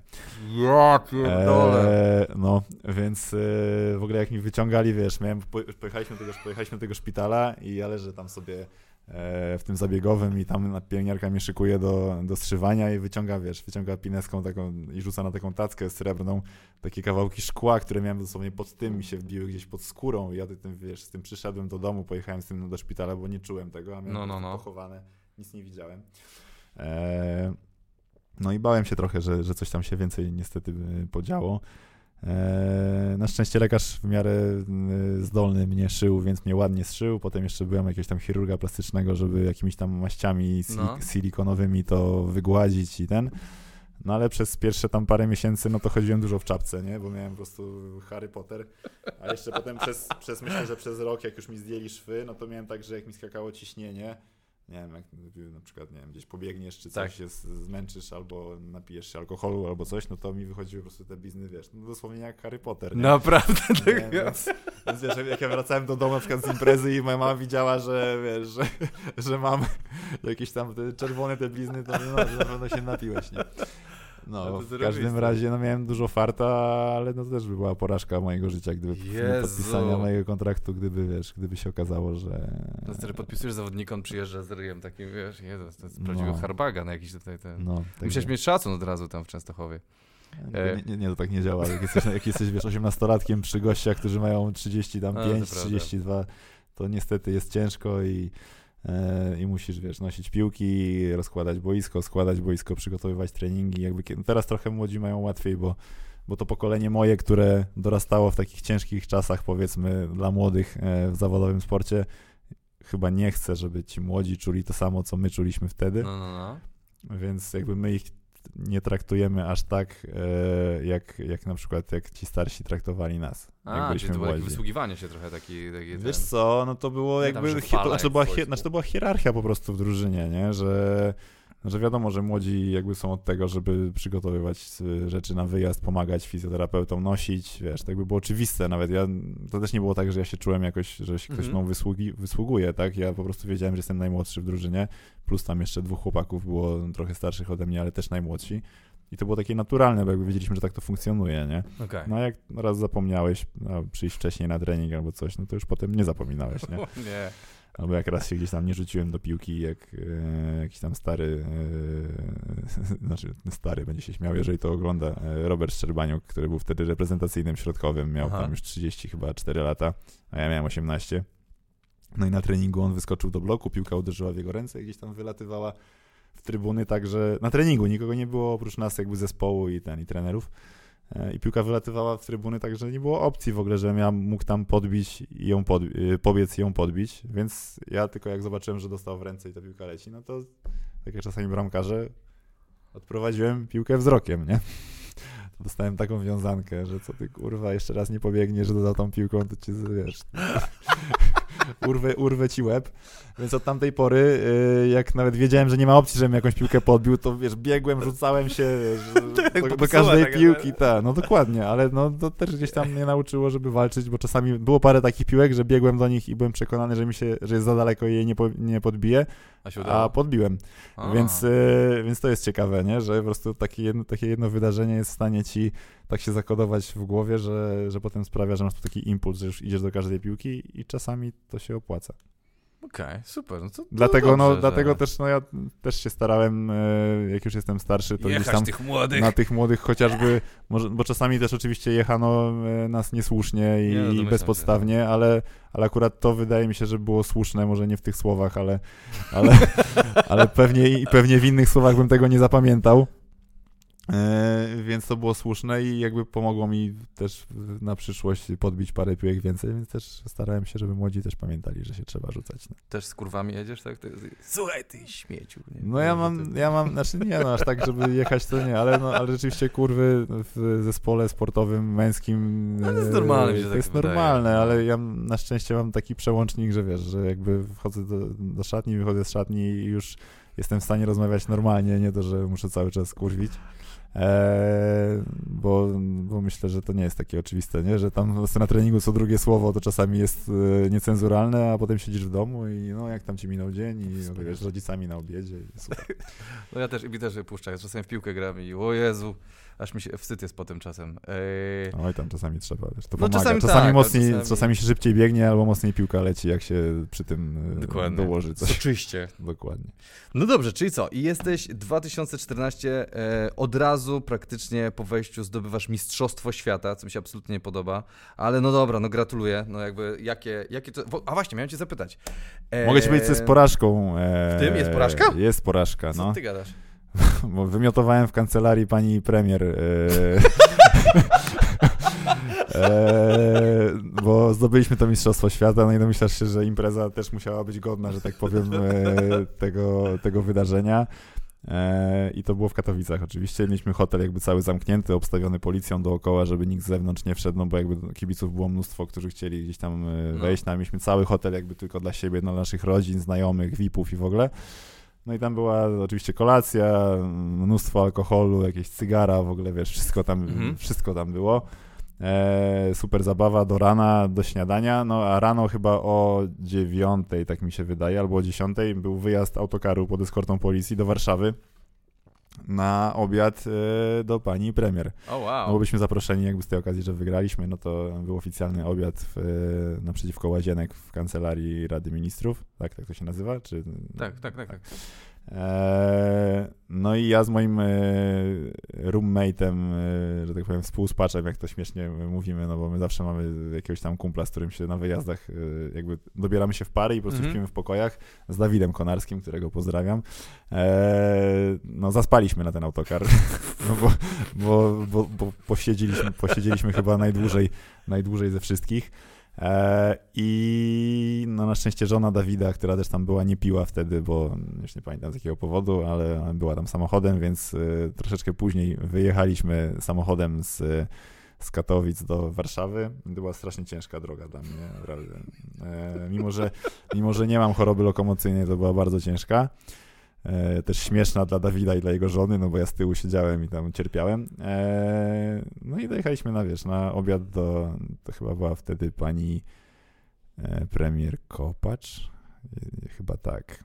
Pani, Ja- ja możliwe, wtedy ona, byłem ona przy była, bo ona była, byłem, jakby ona była z tej, z tej jakby środowiska lekarskiego, tak mi Mhm. się wydaje. To chyba pani, pani premier Kopacz. Dobra, nieważne. Nie, nie będę udawał, że wiem. Był pięknie przygotowany, okrągły taki stół, e, suto zastawiony i w ogóle, no i my siedzimy, ja tam siedzę zielony dosłownie. E, i, I było tak, że moje miejsce w tym okrągłym stole było dosłownie naprzeciwko miejsca pani premier.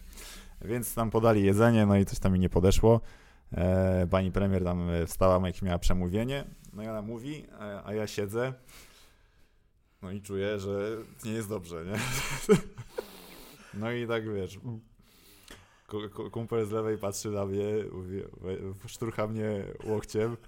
Wiesz, patrzę tam gdzieś w, w oddali na Karola Kłosa, który się, który się śmieje i tak patrzy, mówi, nie weź wychodź. Ale wiesz, siedzę. No i pani premier tylko skończyła, bo nie chciałem tak wyjść w trakcie przemówienia, nie? trakcie, Bo pani no. mówi, no dobrze, no to teraz smacznego, nie? Usiadła.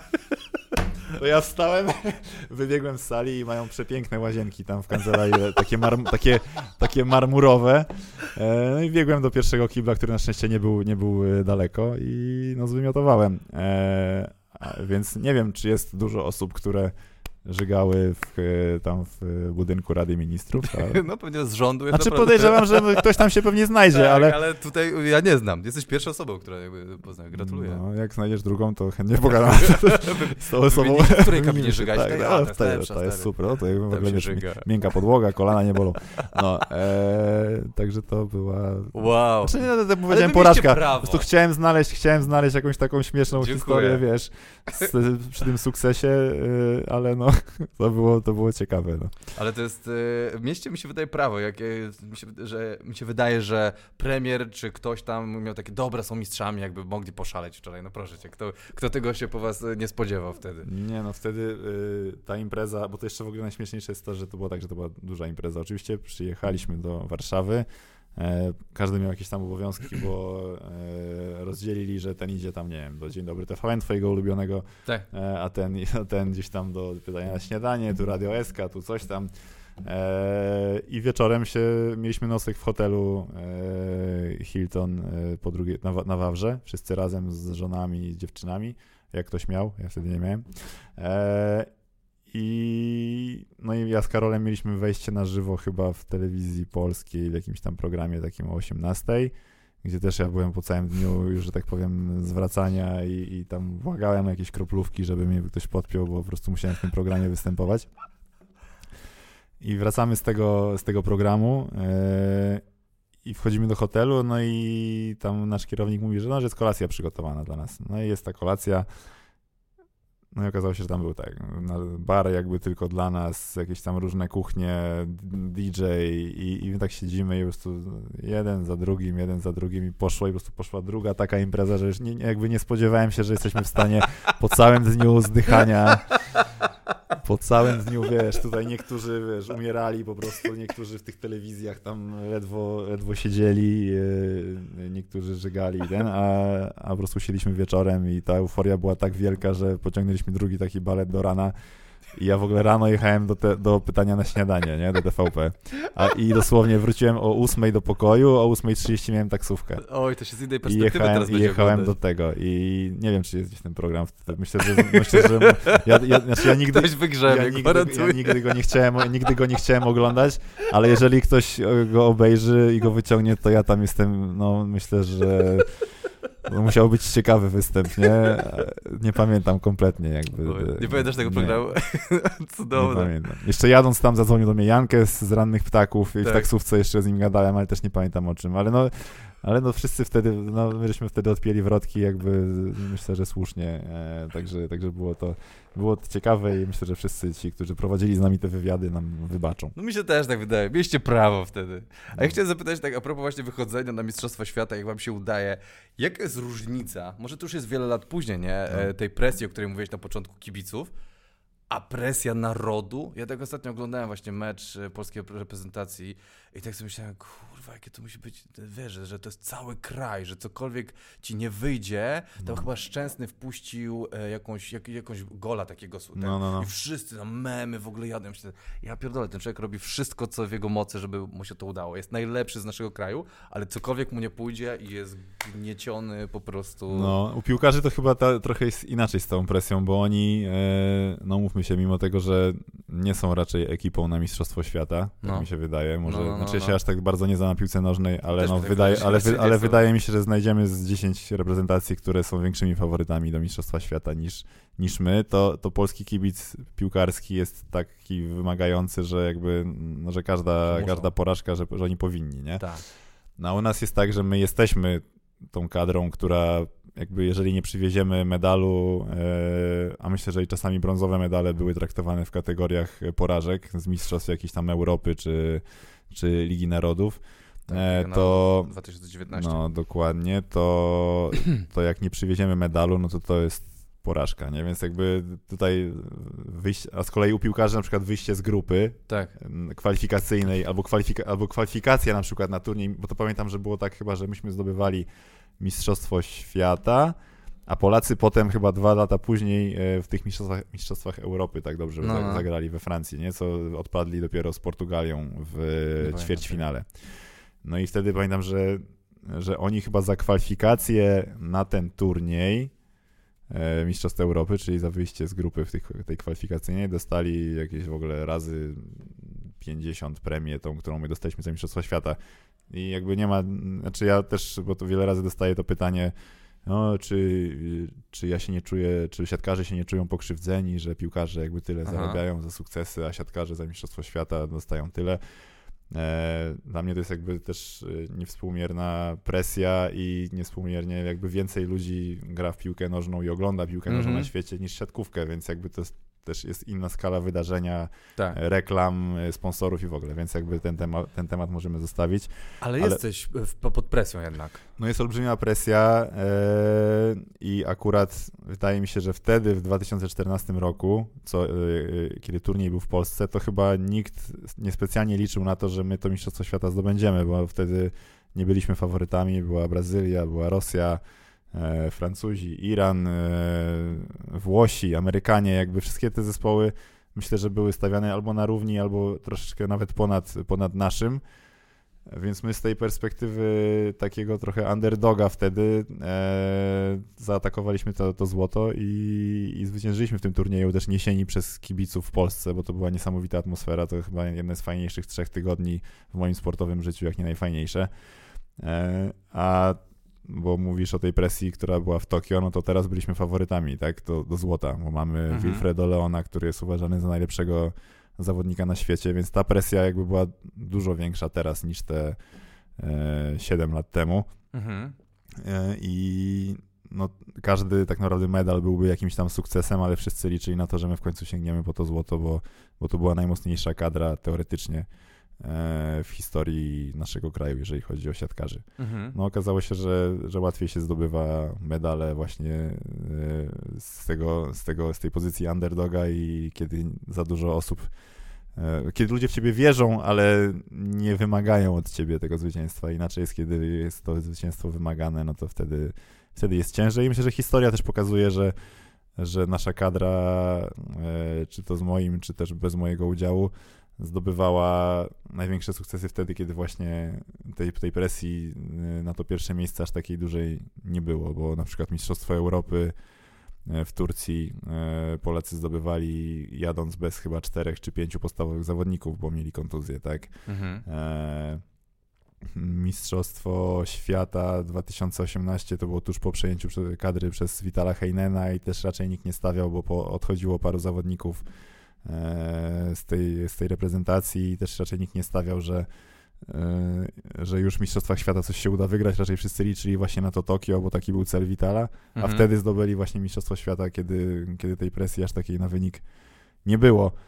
No i niestety no, w tym sezonie, akurat kiedy ta presja była największa, no to, to, to jest jedyna impreza, z której Vital i jego kadra nie przywiozła e, medalu, a myślę, że za- zamieniliby wszystkie te medale. No Może oprócz tego Mistrzostwa Świata no, 2018, to wszystkie te medale po drodze z Mistrzostw Europy czy Ligi Narodów zamieniliby na, na ten medal Igrzysk. No to jest... e, Więc to jest chyba największa porażka w ogóle tej, tej, tej kadry i, i siatkówki polskiej w ostatnich latach, to właśnie te igrzyska i to, że w tych igrzyskach zawsze jakim składem byśmy nie pojechali i, i czego by się jeszcze nimi nie mówiło, to, to i tak w tym ćwierćfinale nieszczęsnym e, odpadamy. No to jest, e, nie wiem, wydaje mi się też pech tego, że kurde, albo nie, chciałem tak powiedzieć, że może teraz się bardziej przygotowują na, ale to, to już się od kilku lat bardziej przygotowują na Polskę. Ale to w ogóle to Tokio było już takie, wiesz, takie porąbane całe w sobie i ten.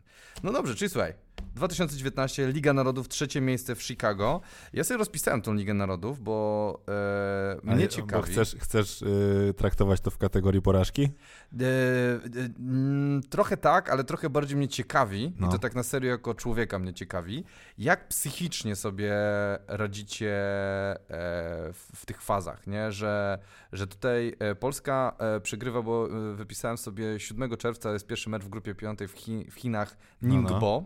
i przegrywacie pierwszy mecz z Francją, a potem rąbiecie 3-1 Bułgarię, 3-0 Chiny. Czy to dlatego, że są łatwe zespoły, czy na przykład odbijacie coś? Mnie ciekawi, jak, jak właśnie um, z porażką taką już nie, nie traktowaną komediowo, tylko tak no. zespołowo, sportowo, jak sobie radzi trener, zespół, drużyna, że, że co się wtedy dzieje? Czy na przykład wtedy się spinacie i na przykład zaczynacie analizować, czy y, są jakieś mowy jakieś ważne, czy nie, nie, nie wiem, czy teraz kombinuję, prostu co się dzieje w takich, w takich sytuacjach? Słuchaj, to jakby pierwsza podstawowa, najważniejsza y, rzecz, jeżeli chodzi o tę Ligę Narodów 2019, tak? to jak tu masz te turnieje, tam Chiny, tu jest, co to jest? Iran, Iran Unia, USA, Chicago, to już no to, to tutaj, 10 lipca, tak. E, to myślę, że ja dostaję telefon 1 lipca albo ostatniego dnia czerwca od trenera Heinena. Jestem na wakacjach z żoną, jeszcze wtedy z narzeczoną.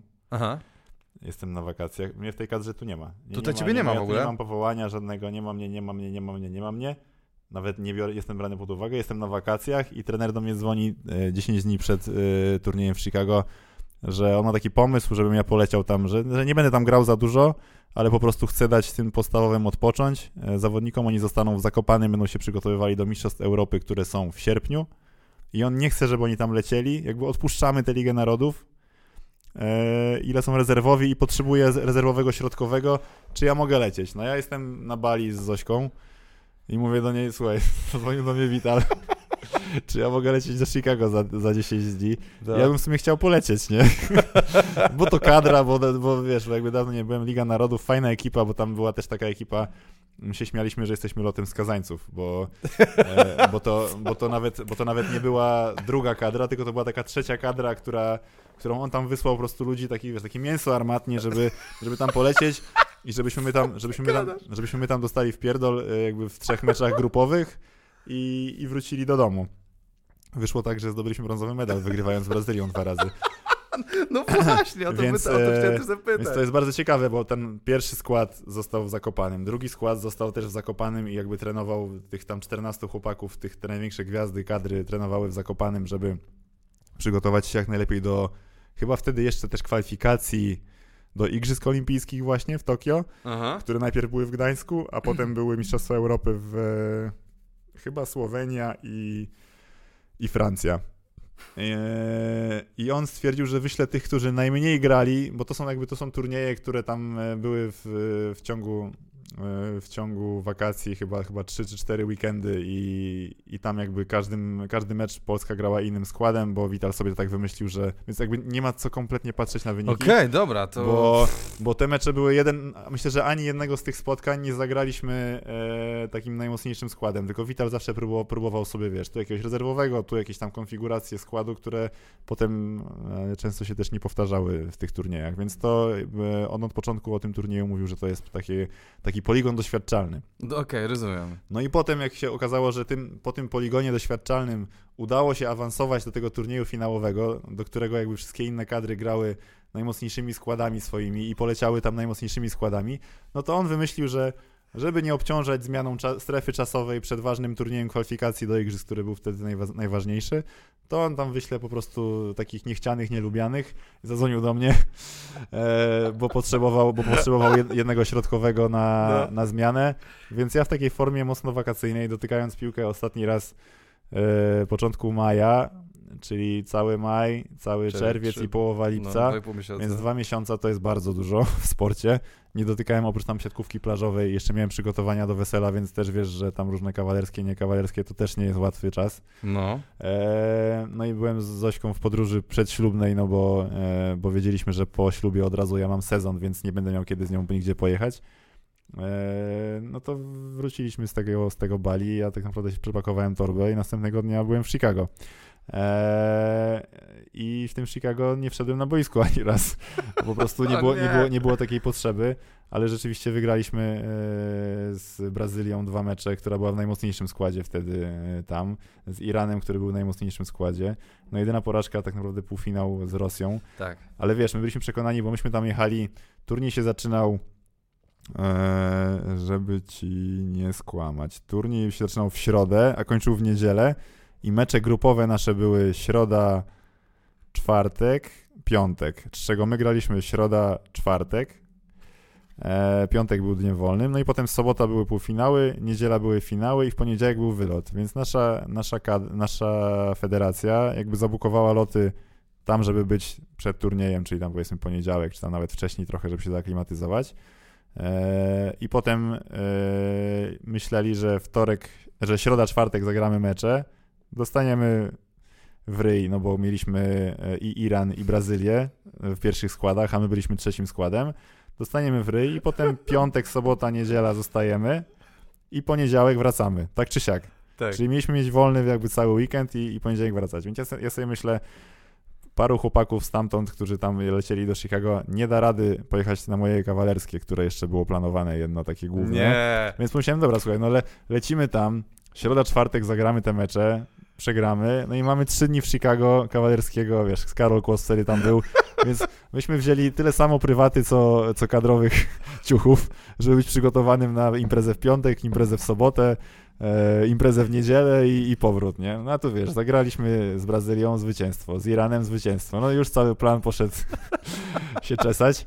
No ale na szczęście, no bo, bo potem zdobyliśmy brązowy medal, więc była jedna impreza w niedzielę, ale konkretna i, i, i, też fajnie, no bo jednak ten medal, medal gdzieś tam jest. Także no niestety chciałeś, chciałeś wyciągnąć z tego porażkę, ale ja to, ja to traktuję w kategoriach dużego sukcesu, jeszcze tym bardziej, że ja jako, tur, jako turysta, wiesz, prosto z wakacji. Przyjechałeś, posiedziałeś no, na ławce, poklaskałeś i brązowy medal. Nawet miałem, nawet miałem debiut y, jako asystent trenera, bo Wital wtedy przed, y, Wital powiedział, że on będzie z nami w tym Chicago, do momentu, jak będziemy walczyli o złoto, i to powiedział przed turniejem, że do momentu, jak będziemy grali o złoto, to on jest w Chicago.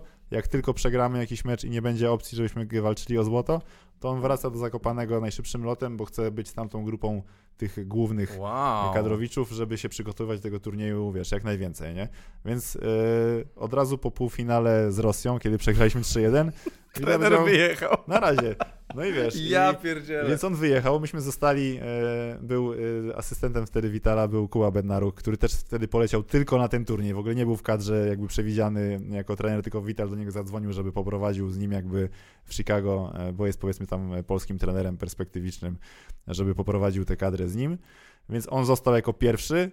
No a ja, na mnie padło, że jako tam powiedzmy najstarszy chyba z tej ekipy, byłem najstarszym zawodnikiem w tym Chicago, no to ja byłem tym turystą takim trochę, który tam jest, więc byłem asystentem, asystentem e, trenera, więc e, mam medal jako asystent trenera z reprezentacją Polski i jestem z niego bardzo dumny. A ty muszę się zapytać, nie myślisz, że wreszcie ich psychicznie zjedli, że to, to jest jakby... Że... Ale to jest dokładnie jakby ten, e, ten sam motyw. Ja wczoraj grałem mecz przeciwko Olsztynowi, który wychodzimy na rozgrzewkę i się okazało, że dwóch podstawowych zawodników od nich nie zagra, bo jeden jest, nie przyjechał nawet z hotelu, Dokładnie. a drugi ten. I w momencie, a myślę, że jeżeli by, byliby w pierwszym składzie, oni swoim pierwszym składem, to według bookmacherów chyba my nie byliśmy faworytami tego meczu. No. W momencie, kiedy oni nie wyszli na boisko, automatycznie na nas była presja, że my musimy ten mecz wygrać, no bo wstyd będzie przegrać, jak oni będą z dwoma e, chłopakami, którzy normalnie nie grają jakby na boisku jakieś tam, wiesz, e, epizody tylko. No i automatycznie była presja, więc przegrywaliśmy ten mecz już 2, przegrywaliśmy 2-1 i wyciągnęliśmy na 3-2 i wygraliśmy. Ale to jest dokładnie to, to, no wiesz, stajesz, nie udało. wiesz, no wychodzisz e, naprzeciwko chłopaczków, którzy raczej w kadrze nie pograli za dużo i, i musisz z nimi wygrać, a to niestety no, wola zwycięstwa była olbrzymia i, i, i grało kilku chłopaków, którzy teraz już odgrywają większą rolę w kadrze, ale te dwa lata temu e, czy trzy jeszcze jej nie odgrywali i, i, wiesz, i pokazali, że potrafią. No i to jest i właśnie to był strasznie fajny turniej, no bo, bo jakby wszystkie okoliczności sprawiły, że, że każde nasze zwycięstwo tam było celebrowane jak, jak Mistrzostwo Świata, a porażka była wliczona, jakby każdy kalkulował, to, nawet tak my tak, nawet my to, no mówię ci, no ja, ja myślałem, że ja tam lecę na dwa mecze i na trzy dni imprezy. No. Cudownie.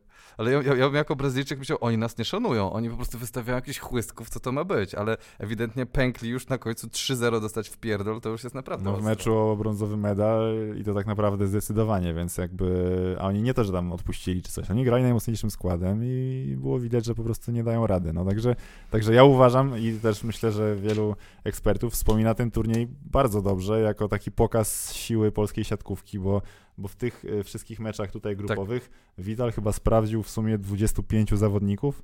Wiesz, normalnie wszystkie te inne kadry grały siedmioma, nie? Mhm. A u nas w różnych meczach grała grupa 25 zawodników i każdy rozegrał tam kilka meczów, nie? I jakby mimo tego awansowaliśmy do tego turnieju finałowego, a w tym turnieju finałowym wystawił z tych 25 tych najgorszych, plus mnie z wakacji i wiesz, i brązowy medal, nie? Więc no, to, to pokazuje, to była manifestacja jakby siły polskiej siatkówki. To jest, e, to jest super. To jest super, żeby... e, Super ten- nie na ten podcast, ale nie, no, nie, mi się właśnie podoba, bo jako lo- lot skazańców, który nagle gdzieś tak jakoś No tak, no nawet były takie, tytuły, były takie tytuły, no my się nawet śmialiśmy, że to jest lot skazańców, No. nie? że my je- lecimy po prostu na pożarcie tam na pewną śmierć, a wracamy, wiesz, z medalami, nie?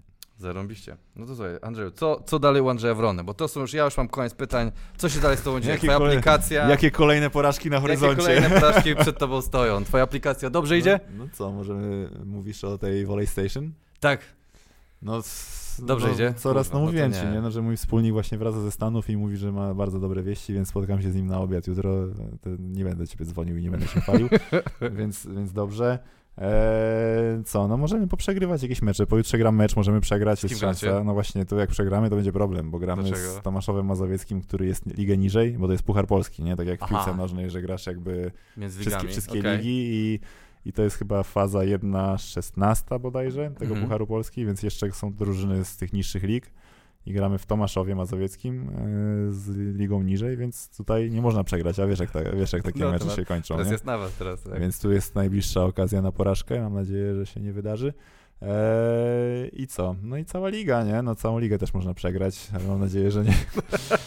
Nie, no dużo, tak naprawdę u mnie tych okazji na porażek to są dwie w tygodniu zawo- dokładnie. zawodowe, a No, jeszcze wiesz, jak, wiesz jak jest w małżeństwie, nie? Że Ja świeży jestem, jest od trzech miesięcy, tam od czterech jestem, więc jakby na razie luz mam ten. No, ja jestem świeżym ojcem od czterech, tam pięciu A zaraz. tam jakieś porażki na razie rodzicielskie, czy... Bo No wiesz, nie, nie, zawsze się, nie zawsze się udaje ją e, uśpić od, od razu, tylko czasami, wiesz, chcą typo, że od, no, to jest strasznie śmieszne, nie? jak ja ją odkładam na przykład, tam usypiam, usypiam, usypiam, nie wiem, pół godziny, dobra, zamknęła oczy, no to jest jak odkładanie jakiejś miny w ogóle wojennej, nie, albo coś, że odkładasz, odkładasz ją do tego łóżeczka po cichu i odchodzę i wiesz, ponieważ jestem sportowcem, miałem kilka kontuzji, to jak mm, siedzę w jednym miejscu długo, to potem jak ruszę, to, to mi kości strzelają, te kostki i ten, więc siedziałem, usypiałem ją pół godziny, wiesz, odkładam, wstaję i na przykład moja kostka robi i O ona nie. w tym momencie tryn, oczy jak 5 złotych i znowu płacz i jedziemy dalej, nie? Więc to są takie, to są takie porażki yy, dnia codziennego. Yy, Zobaczysz, zobaczysz, o czym mówię, jak będziesz miał swoje dzieci, ale, ale generalnie to, to polecam.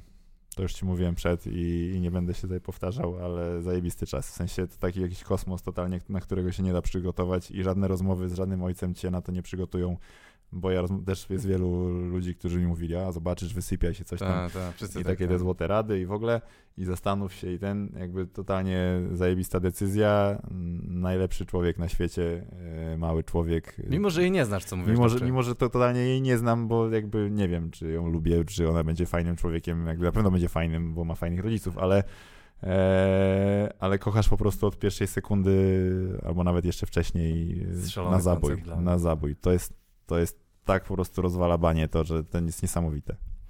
No dobrze, Andrzeju, dziękuję ci serdecznie w takim razie Ja za również- te dobre rady. Ja również ci dziękuję. Dziękuję bardzo Wam i Andrzejowi za przybycie i za słuchanie. Już niedługo kolejny odcinek podcastu, bo udało mi się ruszyć jeszcze kilku innych gości, więc a, nie mamy serię, nie przerywamy. W lutym ruszam w trasę, więc pewnie od lutego trochę rzadziej będą te podcasty, ale będę się starał jak najbardziej je utrzymywać w ryzach, więc e, zapraszam serdecznie na żywo na występy, ale też e, do podcastów, jak nie, ma, nie macie w okolicy szans się spotkać, więc dziękuję serdecznie i pozdrawiam. Do następnego.